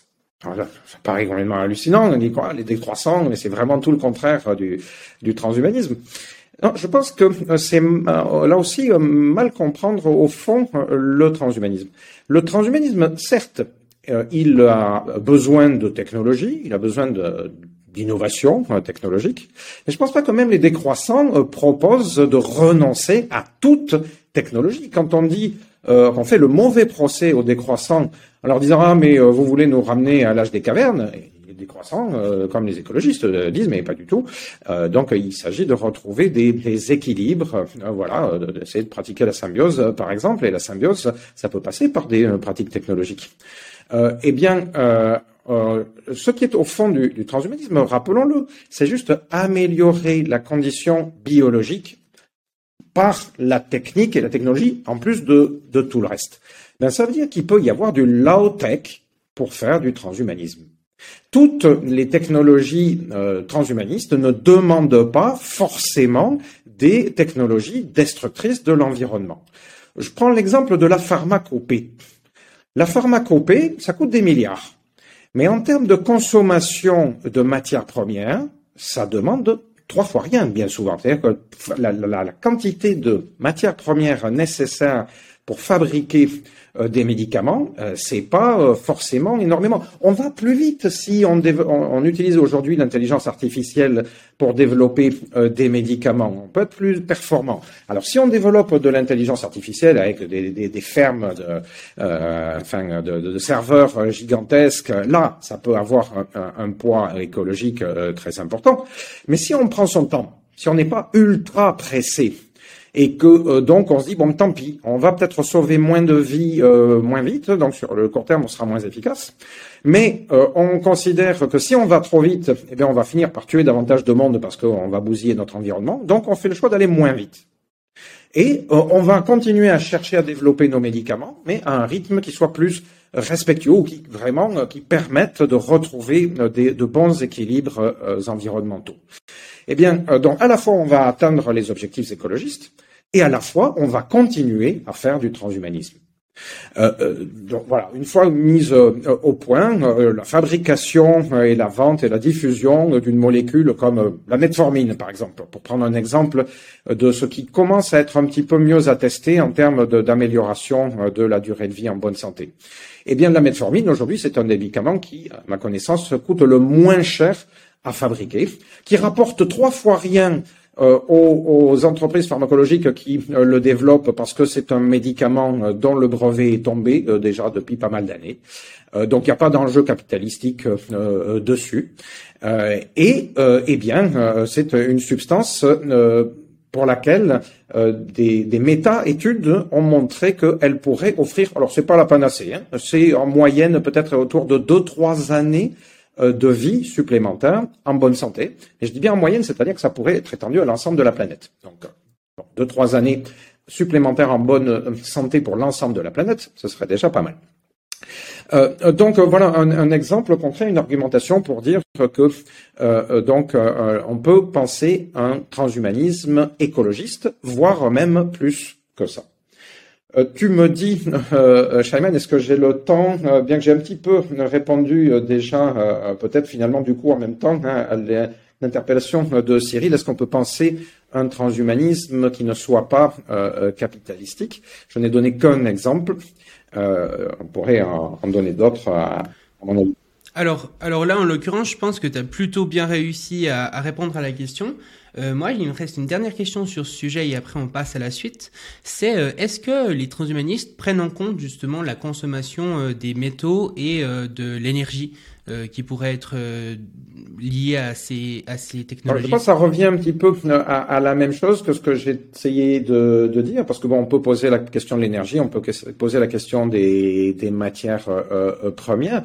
Je prenais l'exemple de l'intelligence artificielle et du numérique en, en général. Donc le numérique et l'intelligence artificielle encore plus, donc consomment à la fois beaucoup d'énergie et beaucoup de matières premières, par exemple de, de terres rares. Euh, mais euh, encore une fois, pour moi, le, fait de, de, poursuivre la course dans ce sens-là et d'aller vers davantage de productivité ou pas, ça n'est pas un problème strictement lié au transhumanisme. C'est un problème, oui, complètement euh, inhérent au capitalisme, ça, euh, je suis complètement euh, d'accord, qui s'appuie sur donc un système d'innovation systématique dans la perspective, dans le but d'un productivisme. Je, pense que on peut être bien davantage raisonnable que ça. C'est pas facile. Je dois, pour être tout à fait honnête, euh, je sais qu'un grand nombre de transhumanistes sont pressés. Et donc, ils ont du mal à se dire, ah ben tant pis, on va sauver moins de vies à court terme et on va faire passer la planète et les équilibres globaux euh, donc euh, euh, d'abord. Et puis on ira vers une espérance de vie bien plus importante en bonne santé donc vers une amortalité. Je crois que j'ai pas encore dit ce mot. Donc vers une immortalité plus lentement et plus tard euh, c'est difficile à avaler hein, quand on est un bon transhumaniste. Et puis, euh, bon, je l'ai dit là aussi, hein, il y a d'autres transhumanistes qui sont au contraire euh, en faveur, par exemple, ce qui a été appelé l'accélérationnisme, avant que le terme soit récupéré par l'extrême droite d'ailleurs. Hein. Au départ, c'est un, des penseurs d'extrême gauche qui ont pensé à l'accélérationnisme. personnellement, je suis très très très sceptique, qu'il soit d'extrême droite ou d'extrême gauche, sur cette idée d'accélérationnisme, notamment à cause de préoccupations environnementalistes. Euh, donc euh, voilà, moi je fais partie. Alors je sais pas, est-ce que je fais partie des rares, je sais pas, mais en tout cas du point de vue conceptuel, et ça je pense que c'est important. Euh, je pense que on peut voir que transhumanisme et capitalisme ne sont pas absolument liés. Au contraire, transhumanisme et écologisme sont tout à fait possibles de tout point de vue. Encore une fois, consommation d'énergie, consommation de matériel de tous ordres, matières premières, ou autre. pourquoi Enfin, vous, vous l'avez dit, et moi je suis pas contre ça. comment dire le, le transhumanisme ne fait pas disparaître la mort. Et donc, on se retrouve de toute manière avec l'angoisse existentielle euh, et en partie euh, le fait de vivre beaucoup plus longtemps, euh, ça peut résoudre un ensemble de problèmes. ça peut permettre d'apprécier davantage la vie, par exemple. Enfin, il y a tout un ensemble de, de choses. Mais le fait d'être pressé, je pense pas que ça résolve fondamentalement le, le problème. En tout cas, c'est ma philosophie à moi. Personnellement, je ne suis pas particulièrement pressé. Euh, je, sais qu'il y a déjà tout un ensemble de choses qui relèvent du transhumanisme, qui sont déjà en place, et d'autres qui sont en train de se mettre en place, et j'apprécie ces éléments euh, qui viennent. Et les éléments que j'aurais pas, parce que bah, ça reviendra trop tard pour moi, eh bien, euh, je n'ai pas besoin de stoïcisme euh, pour ça. Je pense que euh, peut-être, euh, Marc, je te coupe juste ici parce qu'en fait, c'est exactement le thème euh, de la prochaine question, cette notion de, de pressé ou non. juste pour conclure cette idée de transhumanisme et écologie, en tout cas, moi, je tiens à dire que personnellement, je fais partie des personnes qui sont contre le PIB, qui trouvent que c'est un, indicateur vraiment nul et qui suis même pour une décroissance de cet indicateur, en tout cas sur, sur du court terme, pour tenir socialement et écologiquement. Et pourtant, euh, je suis quand même en grande partie pour le transhumanisme. Donc effectivement, c'est peut-être euh, moins caricatural que euh, le transhumanisme, c'est juste une suite du capitalisme. je propose qu'on passe à la question d'après, mais du coup, Cyril, si tu veux passer à la question d'après, le transhumanisme est-il vraiment une priorité? Et probablement que, ce que tu voulais dire pourrait rentrer dans cette catégorie aussi. Oui, c'était tout simplement en fait pour euh, on parlait du capitalisme euh, et, du transhumanisme et en fait on en vient toujours à cette fameuse recherche qui réclame des capitaux et les capitaux en fait souvent eh bien orientent la recherche. Et, et du coup on, on, en, on en revient toujours à cette question à laquelle on n'a pas répondu. Qui décide de où on va? Comment? Eh bien j'aimerais bien que ce soit autrement mais pour l'instant c'est l'argent. Ok, donc euh, voilà euh, qui clôt un peu du coup le sujet. Et puis euh, pour la prochaine question qui est le transhumanisme est-il vraiment une priorité? Donc l'idée qu'il y a derrière cette question, je pense en tout cas, c'est l'idée de, bah, par exemple, je sais pas, on est en train de vivre une guerre en Ukraine. Est-ce qu'on ne devrait pas plutôt commencer à tous se calmer et puis trouver une solution pour pas qu'il y ait de guerre dans l'humanité avant de réfléchir à être immortel? Euh, ou bien euh, est-ce que euh, on devrait pas justement trouver une solution pour qu'il y ait plus de faim dans le monde avant d'augmenter notre mémoire? C'est un petit peu est-ce que c'est vraiment une priorité de faire ça maintenant? Est-ce qu'on ne devrait pas le faire peut-être plus tard? Donc donc peut-être Marc, je te laisse commencer. Ok. donc oui, si on regarde à court terme, eh bien, on va pointer euh, tout un ensemble de problèmes, de, drames, de catastrophes, euh, donc euh, qui, nous pendonnaient et donc qui sont considérés à raison comme urgentes. Le transhumanisme ne dit pas le contraire. Le transhumanisme ne dit pas qu'il ne faut pas se préoccuper de la crise climatique, de l'effondrement de la biodiversité ou de la guerre en Ukraine. le transhumanisme dit que d'abord, ce dont, il parle et ce sur quoi il repose euh, n'est pas euh, différent de l'ensemble du champ scientifique et du champ de la recherche.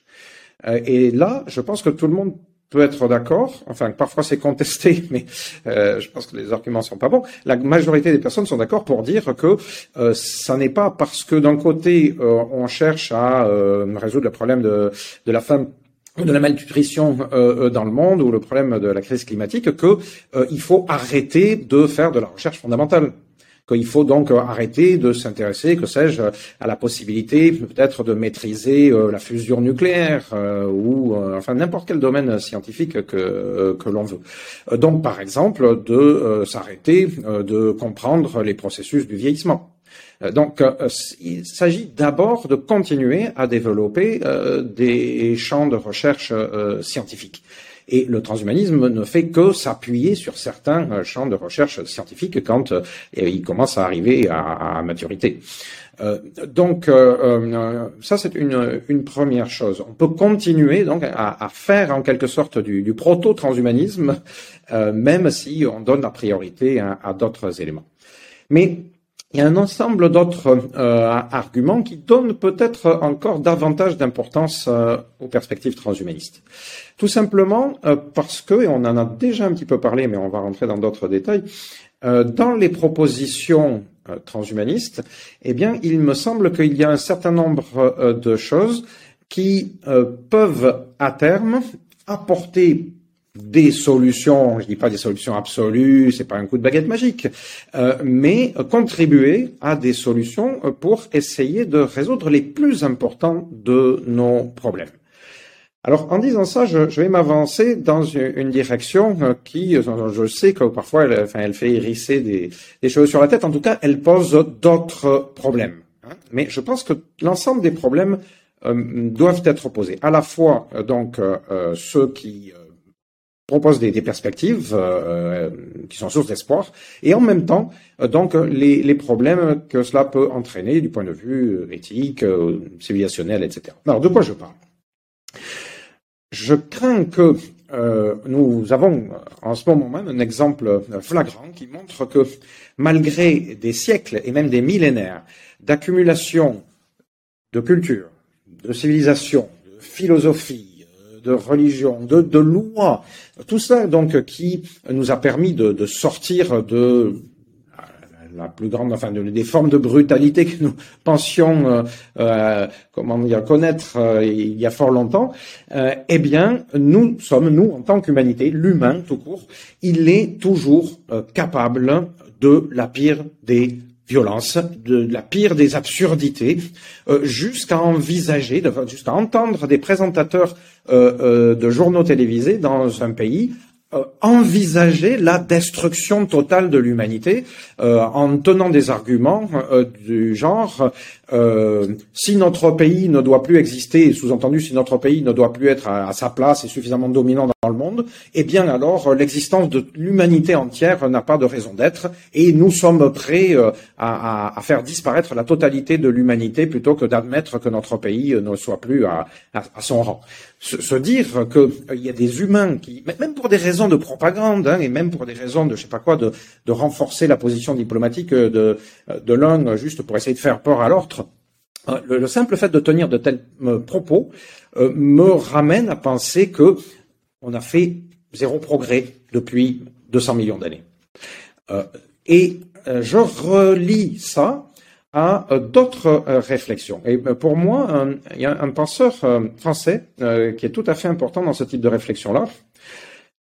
C'est Henri Laborie. Henri Laborie, d'abord chirurgien des armées, puis un des premiers, un des pères des neurosciences au niveau mondial. Henri Laborie a développé, a contribué, parce qu'il n'était pas tout seul, dans le monde anglo-saxon il y en avait aussi, mais a contribué a euh, développé ce qui s'est appelé la, la, théorie de la dominance. C'est pas la même chose que la domination. La dominance est un processus psychologique euh, qui fait que, si on est d'accord avec son analyse, euh, que euh, en situation de, de, stress, mais alors de stress, n'importe quel, là en ce moment, là moi je suis en train de parler, il y a une dimension publique, il y a une question de stress, et donc sans m'en rendre compte, par exemple dans mon ton de voix, il y a un petit peu de dominance inconsciente qui s'immisce. Qu'est-ce que ça veut dire? Ça veut dire je j'essaie euh, même inconsciemment de je, je, je, parle pas de manière tout à fait naturelle. J'essaie de m'imposer un petit peu par mon ton de voix. C'est stupide, mais c'est comme ça. Euh, et euh, c'est juste une réaction euh, au stress. Face au stress, disait Laborie, il y a trois solutions. Soit on s'écrase, hein, on, passe dans la, la peau du dominé, soit on, on, fuit pour éviter la, la situation de, de, stress, soit au contraire on essaie d'être dominant. C'est intéressant parce que euh, euh, il y a eu des études neuroscientifiques qui ont montré que euh, les individus, on fait ça sur des animaux évidemment, qui sont des dominants, ils développent davantage de sérotonine. Et donc, la dominance aide à se sentir plus heureux. Donc c'est, dégueulasse la manière dont c'est fichu. Hein. Celui qui écrase son, son voisin, lui, il se sent plus heureux. Euh, non, ça, ça a l'air d'être profondément inscrit dans notre euh, biologie, et ça agite pas que les rats, ça agite euh, les Poutines et, compagnie. Enfin, ça agite n'importe qui. Les mecs sont assez bons, semble-t-il, pour ça. Mais en fait, ça, intervient vraiment chez tout le monde, hein. c'est-à-dire que chez les personnes les plus les plus gentilles, les plus adorables, je sais pas, moi, vous prenez deux, bonnes sœurs dans le couvent en train de se préoccuper sans arrêt du sort du prochain, etc. peut-être que euh, au restaurant, je veux dire au réfectoire, euh, elles sont en train de blaguer, et puis il y en a une qui fait une blague, et puis l'autre, elle va pas rire à la blague, et elle va pas rire pas parce que c'est pas rigolo, parce que en fait, elles sont dans une relation dans laquelle inconsciemment, de par la relation interpersonnelle, il y a un petit peu de stress Hein, L'enfer, c'est les autres, euh, disait, Camus. Et, donc, euh, il y a besoin à un certain moment de, pour se sentir un petit peu mieux, euh, de d'écraser le, le voisin. Et ça se fait, ça se fait de manière complètement inconsciente. Euh, ça, on le fait. Tu as, six enfants, Cyril. Moi, j'en ai cinq. Euh, je me suis surpris parfois à le faire à l'encontre de mes propres enfants.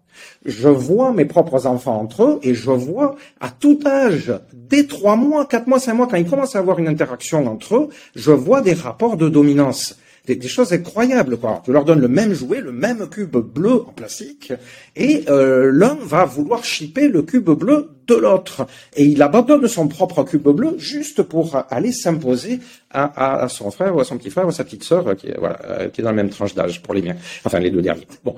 Euh, donc, euh, ce type de, de, de problème-là, eh bien, euh, je pense que ça nous poursuit et tant qu'on ne sera pas capable, alors Laborie disait, tant qu'on n'aura pas expliqué aux humains que comment fonctionne leur cerveau et comment leur cerveau leur sert notamment euh, pour imposer leur dominance, eh bien, rien ne changera jamais. Alors rien, ben, ça veut dire euh, toutes les formes de domination hein, dont on a euh, parlé, qu'elles soient capitalistiques, qu'elles soient militaires, qu'elles soient sociales, etc. Et donc, euh, euh, si on, suit ce raisonnement-là, ça amène à dire que en plus de la culture, en plus de la loi, en plus de la philosophie, etc. Eh bien, euh, si on, veut arriver à, éviter le, type de catastrophe dont on a parlé tout à l'heure, à un moment donné, il va falloir prendre en main notre propre biologie et il va falloir prendre en main la façon dont ça se passe là-dedans. Euh, est-ce que c'est prioritaire? Je pense que c'est prioritaire. Parce que sinon, si on ne le fait pas, si on ne s'en préoccupe pas, je dis pas qu'il faut y aller à toute vitesse. Je pense qu'il faut prendre son temps. Parce que je parlais tout à l'heure d'autres problèmes, de questions éthiques. Commencer à toucher ce qu'il y a là-dedans, ça met en cause le libre arbitre, ça met en cause l'identité profonde des personnes, donc on touche à des choses très très très sensibles. Et quand on fait des sondages, euh, il y a aujourd'hui, depuis euh, presque une dizaine d'années maintenant, euh, diverses études sociologiques sur ces questions.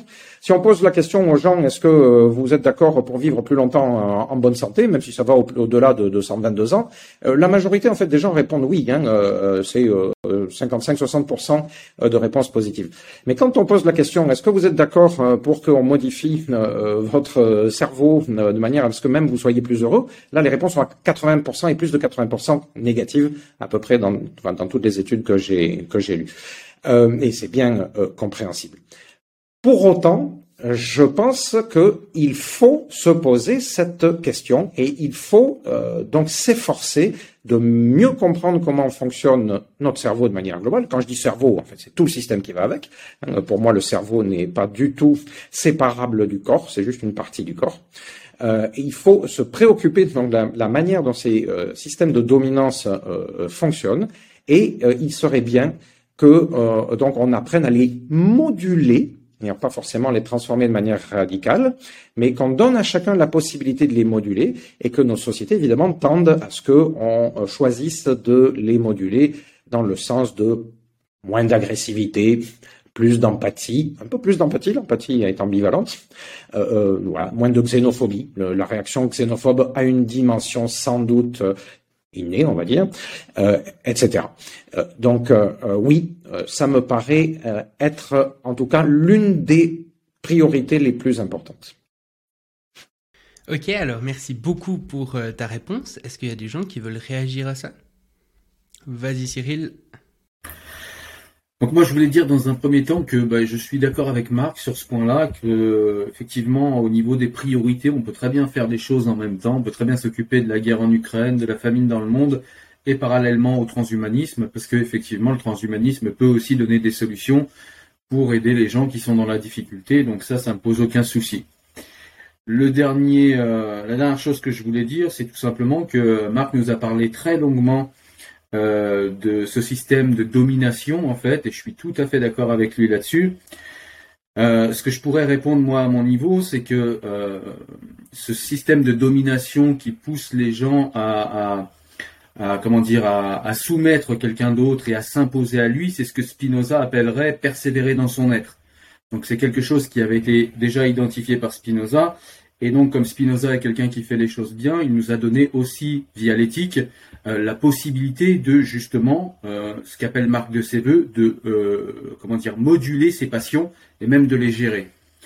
Donc, donc voilà, est-ce que c'est véritablement au transhumanisme de gérer ce genre de choses ou est-ce qu'on peut nous-mêmes le faire par la philosophie? Ça fait déjà pour le cas de Spinoza, mais si ça se trouve, on parlait tout à l'heure, c'est Blacks qui parlait des, stoïciens, ils étaient aussi dans cette euh, comment dire, dans cette, euh, dans ce mouvement, euh, voilà, de, de, de, gérer ses passions, de vivre avec et de, de ne pas imposer ses, comment dire, ses mouvements naturels aux autres, ou en tout cas de le faire que quand c'est pertinent, pas le faire n'importe comment. C'est un peu ce que nous propose Spinoza. Voilà, c'est tout ce que j'avais à dire. Globalement, je suis assez d'accord avec Marc quand même sur sur sa dernière intervention. Ok. Et du coup, Phoenix, tu veux intervenir? Déjà parce qu'il y a plein de Sartriens qui ont eu les oreilles qui ont sifflé, je pense. Désolé, jean euh, non, mais bref, c'est pas, c'est pas. Euh, non, je voulais juste euh, dire que je pense que dans l'humanité, depuis le début de l'humanité, en fait, on a essayé de concrétiser de diverses manières la puissance sur Terre. dans le temps de Socrate, on parlait d'eugénisme. Il y a eu des tas de, d'armées grandes qui ont été construites. Euh, par la suite, on a eu euh, Dieu qui est arrivé et Dieu, c'est vraiment l'incarnation de la puissance. Euh, les industries, bref, et puis aujourd'hui, on en arrive à une société de spectacle dans laquelle la puissance est énormément représentée. Et je pense que la dernière grande forme, c'est l'intelligence artificielle. Donc sur un besoin d'intégrer de la force dans la société, je pense que l'IA peut très bien pallier au transhumanisme et résoudre en fait la plupart des problèmes qui se beaucoup de problèmes en tout cas que le transhumanisme pourrait résoudre. Euh, simplement sur le transhumanisme, je pense que effectivement on peut, régler deux problèmes hein, euh, à la fois, mais quand on a un problème et son contraire, euh, quand on a deux choses opposées, il faut déjà se demander laquelle des deux on va essayer de résoudre. Et je pense que il y a une opposition entre ce que propose, ce que me semble proposer le transhumanisme et une forme de sagesse. Il y a de tout temps eu besoin de créer des hommes puissants, évidemment. Euh, je pense en a de moins en moins besoin parce que la guerre aujourd'hui c'est plutôt une affaire d'informaticiens par rapport à un terrain euh, de hacking et puis davantage euh, le terrain de l'armée et puis de tous ceux qui travaillent. En bref, je pense que plus la société avance, moins en général on a besoin de soldats. À l'époque, il fallait que tout le monde puisse se mobiliser pour une guerre. Aujourd'hui, c'est de moins en moins vrai. Et le transhumanisme, j'en arrive donc là où ou le travail que je prépare depuis le début, pour moi, ça représente vraiment une arme parce que euh, ça rend les humains plus intelligents, ça les rend les humains probablement plus puissants, ils vivent plus longtemps, ils ont une jeunesse plus longue. Donc un soldat a le temps d'avoir une, une expérience immense et euh, à l'échelle d'un peuple, c'est évident que euh, pour une autre société qui qui voit donc des millions de gens devenir plus puissants, c'est évident que ça représente une arme. Et au sein même de la société, je suis pas sûr que les gens soient capables de eux-mêmes gérer la puissance qu'ils pourraient acquérir par euh, le transhumanisme. Et donc, euh, je me demande si on n'aurait pas besoin de créer, plutôt que de créer des hommes euh, libres, mais soumis en fait à des, tas de technologies, est-ce qu'on n'aurait pas besoin plutôt de créer d'abord des hommes sages qui sont capables de savoir comment utiliser les possessions qu'ils ont, qui sont capables de réguler leurs propres caprices, et puis qui sont capables de développer une forme de vertu qui, plus tard peut-être, si le temps euh, vient, euh, seront capables d'utiliser le transhumanisme. Puisque, voilà, pour, conclure, dans le milieu de la recherche, pourquoi pas, quelques scientifiques qui ont une intelligence hors norme pour résoudre des problèmes très bien. Euh, mais globalement, les IA, en fait, me semblent faire un très bon travail sur tout ce que le transhumanisme pourrait résoudre d'important. Voilà, je vous laisse reprendre la parole. Alors, par rapport à ça, moi, j'aimerais quand même dire que je pense que le, transhumanisme peut effectivement nous donner beaucoup euh, de puissance, et donc si on n'a pas appris à être sage euh, entre-temps, bah, c'est de la puissance qui pourrait être mal utilisée. Mais en même temps, je pense que justement, comme l'a dit Marc, le transhumanisme est aussi là pour nous donner euh, certains outils pour gérer cette puissance, pour modifier par exemple justement la, biologie qui est à l'origine des, des, dominations. Donc, donc je pense que donc, donc ça c'est une, première chose. Et puis une deuxième chose, euh, donc on a parlé du, du, bonheur juste avant. Maintenant on parle aussi un peu de domination. Je pense qu'il ne faut pas spécialement opposer, en tout cas le, le, transhumanisme et la philosophie pour aller vers plus de bonheur ou moins de domination. Je pense que le, le, la philosophie et le transhumanisme sont plutôt complémentaires en fait. Euh, là où la philosophie va nous donner, j'ai l'impression en tout cas, des outils pour faire au mieux avec ce qu'on a et euh, où le transhumanisme va essayer de changer ce qu'on a à la base. Donc je pense que, euh, enfin c'est en tout cas l'état actuel de ma réflexion là-dessus. Je ne sais pas si, si Marc tu veux réagir. Juste, je parlais pas particulièrement de, de bonheur, hein, c'est pas, c'était plus sur le danger. De... Bref. Alors, évidemment, euh, Shaman, moi, je, je, vais avoir tendance à, à, aller dans ton sens. Quand même, je vais revenir pour pointer le fait que euh, euh, Cyril et, et Phoenix, euh, donc si je comprends bien, ce que vous nous proposez, c'est davantage ben, de continuer non pas le business mais la philosophie as usual. or, personnellement, je, je, crains que si la philosophie toute seule toute forme de, réflexion, il y a un ensemble de spiritualisme à mettre dedans, euh, avait le, la solution euh, pour éviter le, la, la, dominance et les différentes formes de domination au niveau de la planète, on le saurait depuis, je pense, assez longtemps. Les, les, les humains philosophes depuis quand même pas mal de temps. Il y a des progrès considérables qui ont été faits euh, grâce euh, donc euh, voilà à l'avancée de la, pensée, à travers l'histoire de la pensée en, général. Au, passage, je savais pointer ça tout à l'heure, Cyril. perso, je suis, suis pas tout à fait d'accord pour dire que l'esclavage a, a, disparu essentiellement à cause de conditions économiques ou de production. On a continué à pratiquer l'esclavage dans le sud des, des États-Unis bien plus tard, alors qu'on était dans un pays qui participait globalement à la révolution euh, industrielle euh, et euh, donc pour ce qui est des, des productions agricoles dans les pays où on a arrêté l'esclavage, on a trouvé d'autres modes de, de, de, domination justement qui ressemblaient beaucoup à, à de l'esclavage. Euh, il me semble que euh, le, le, la question des valeurs a eu son, son importance. En, en France, l'esclavage, il a été définitivement aboli en 1800. 48, euh, euh, à un moment donné où justement on était dans une période de, révolution et de remise en cause de, de valeurs et euh, formellement en tout cas sur des sur des principes. Bon, je, je, je m'arrête sur ce détail-là. Je reviens au, sujet précédent. Donc, en effet, euh, je pense que euh, la, philosophie est indispensable euh, et je pense que une quantité de traditions, encore une fois, spiritualistes apportent et peuvent apporter des choses de, ce point de vue-là. Par exemple, quand la quasi-totalité des religions sacralisent le, la vie, moi, ça me dérange pas trop. simplement, les, voilà, transhumanistes se disent, ben, c'est tellement précieux qu'on va essayer de la préserver encore pendant plus longtemps. Donc, il ne doit pas y avoir de contradiction entre ces traditions religieuses et ce que propose le, transhumanisme, euh, je pense que ce sont des valeurs euh, importantes. Euh, maintenant, ce que tu pointes, Phoenix, donc je pense que c'est tout à fait juste également. Mais encore une fois, je ne pense pas que ce dont on parle, ce dont parle le transhumanisme change fondamentalement le problème. C'est-à-dire ce dont tu parles, ce que tu pointes, c'est le problème du rapport de l'humain à la technique. Et en effet, la technique, c'est quasiment toujours apporter une potentialité supplémentaire par rapport à ce que euh, l'humain peut faire par strictement nature, c'est-à-dire par naissance. C'est-à-dire qu'en effet, euh, il va pouvoir transformer son environnement et, donc c'est potentialité, c'est synonyme de puissance. C'est à peu près la, même chose dit un petit peu euh, différemment. Euh, simplement, ben, à partir du moment où on a une potentialité, ben, on peut l'exprimer de, manière diverse. Alors moi, je ne suis pas du tout dans la direction de ceux qui disent ah mais la technologie est neutre, donc après c'est une question de, morale de l'utiliser à bon ou mauvais escient. c'est Cyril qui a dit par deux fois, et je lui donne complètement raison, que donc en fait la manière dont se développe la, la technique, elle, est toujours orientée par le contexte socio-économico-politique dans lequel elle apparaît. Euh, euh et donc, je, je, comment dire, je ne, je ne crache pas ni sur euh, Ivan Illich, ni sur Jacques Ellul, euh, ni euh, sur Simondon, parce que je pense que la, la critique de la technique est absolument nécessaire. Mais une fois qu'on a dit ça, encore une fois, je pense qu'on ne condamne pas fondamentalement le transhumanisme. On condamne les sociétés technologiques qui sont les nôtres et on condamne encore plus euh, le contexte capitalistique dans lequel elles se euh, développent.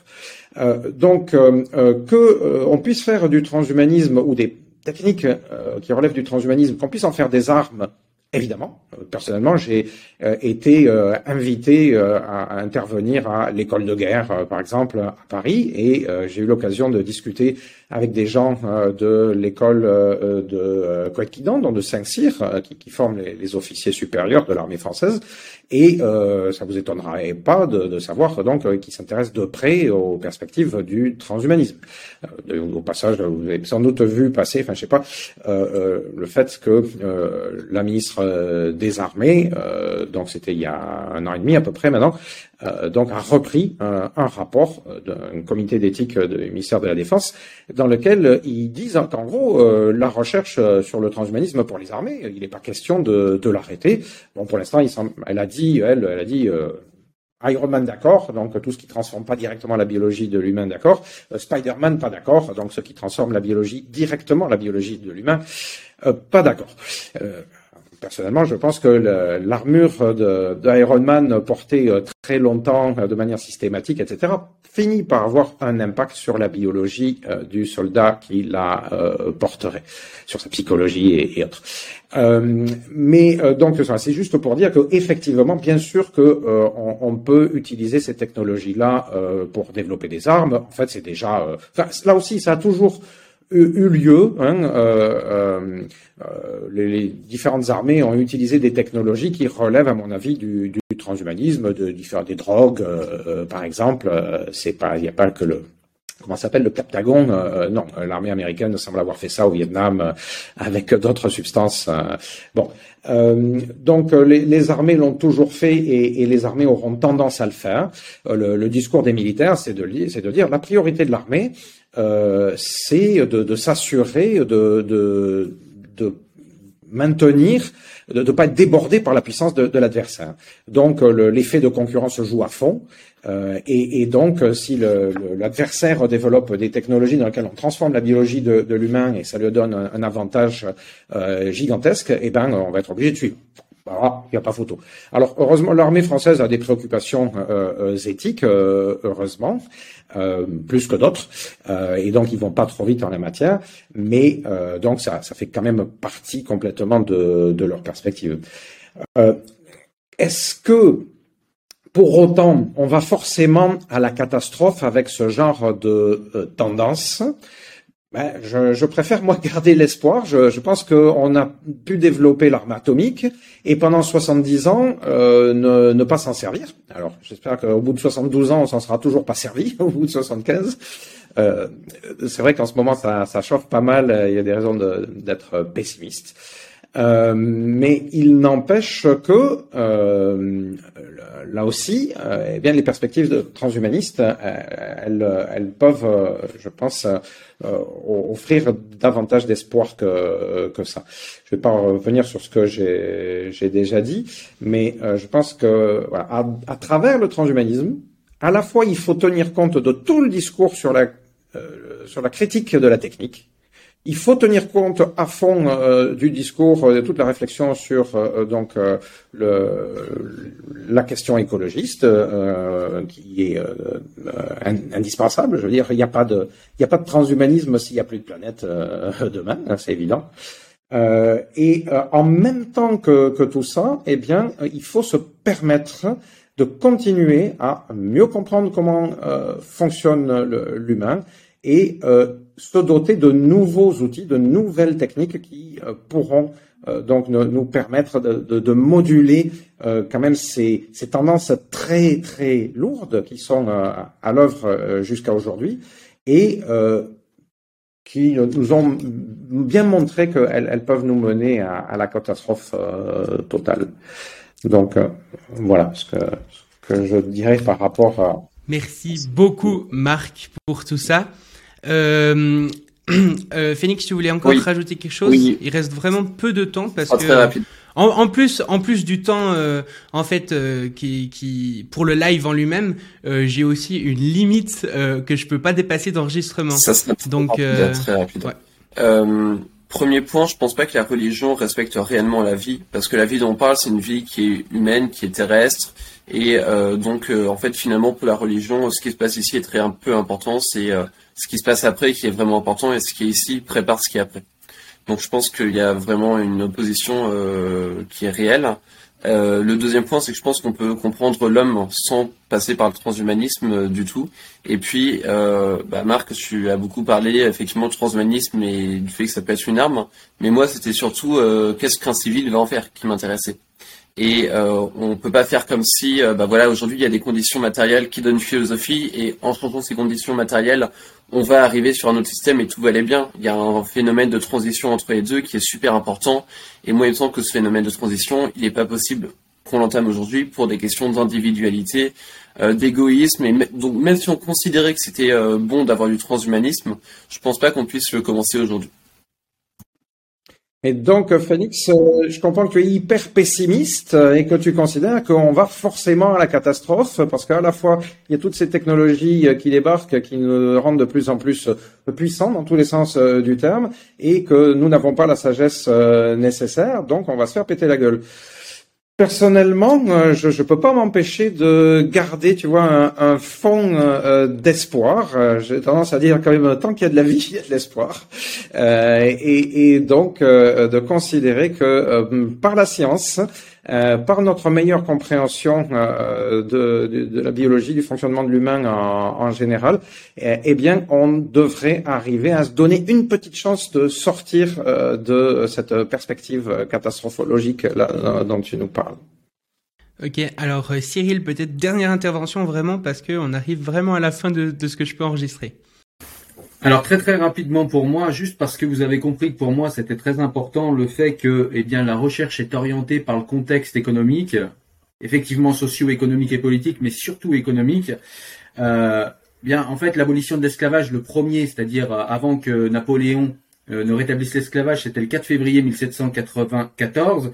On a Adam Smith euh, qui a vécu de 1723 à 1790. Adam Smith clairement théorise en fait le fait que les esclaves coûtent beaucoup trop cher.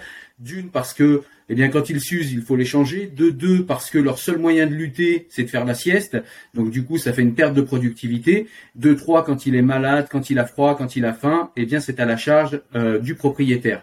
Et c'est sur ces euh, arguments-là que Turgot va reprendre ensuite, et c'est véritablement en fait ce qui a déclenché. Effectivement, il y a peut-être parallèlement des considérations morales, mais euh, ce sont les considérations économiques qui ont été véritablement euh, moteurs dans ce cas-là. Et puis je voulais juste remercier Marc pour le temps accordé parce qu'il nous a permis d'avoir des réflexions vraiment enrichissantes et que c'est pas tout le temps qu'on peut euh, véritablement réfléchir de manière calme, posée, apaisée sur ces sujets qui sont hyper importants. Donc voilà, merci Marc. Ouais, merci Marc. Hein. Merci pour votre temps. Alors, euh, du coup, pour la petite conclusion, donc juste par rapport à l'énergie, c'est le dernier point que je voulais dire, c'est euh, effectivement l'énergie. En fait, je pense que l'énergie nous a permis de, de, nous donne la possibilité euh, finalement d'abolir euh, l'esclavage. Et euh, la morale vient mettre le coup de massue disons. Mais mais c'est vrai que s'il n'y avait pas comment dire sans esclaves énergétiques je pense que les esclaves humains n'auraient pas été n'auraient pas ne seraient pas partis. Et puis aussi le fait que petit à petit les esclaves énergétiques ont coûté beaucoup moins cher finalement que les esclaves humains a, a quand même a quand même grandement joué donc, euh, donc je pense que c'est euh, un mélange entre énergie et morale. Du coup, sur ça, bah écoutez, merci beaucoup pour cette conversation. Effectivement, c'était super intéressant. On a pu aller en profondeur sur euh, quatre grands thèmes liés au transhumanisme. Du coup, bah, je remercie Marc Roux d'être venu discuter avec nous. Si vous voulez en savoir plus sur ses activités, je vous invite à aller jeter un œil euh, au site de l'Association française transhumaniste, euh, dont le lien sera en description des, des différentes vidéos. Euh, je rappelle également que ce débat a été organisé par Neosofia, un serveur Discord accessible à tous et qui a été créé pour promouvoir l'échange entre personnes soucieuses de développer leur culture, leur curiosité et leurs idées. Donc si vous voulez le rejoindre pour discuter avec nous, euh, le lien est en description. Euh, vous pouvez aussi retrouver en description le lien des différentes chaînes de toutes les personnes présentes ici. comme ça, comme ça, ça fait un petit peu je sais pas ce que je voulais dire. Bref, encore merci à tous et à très bientôt. Merci à tous et à très bientôt. Et merci. Merci à tous.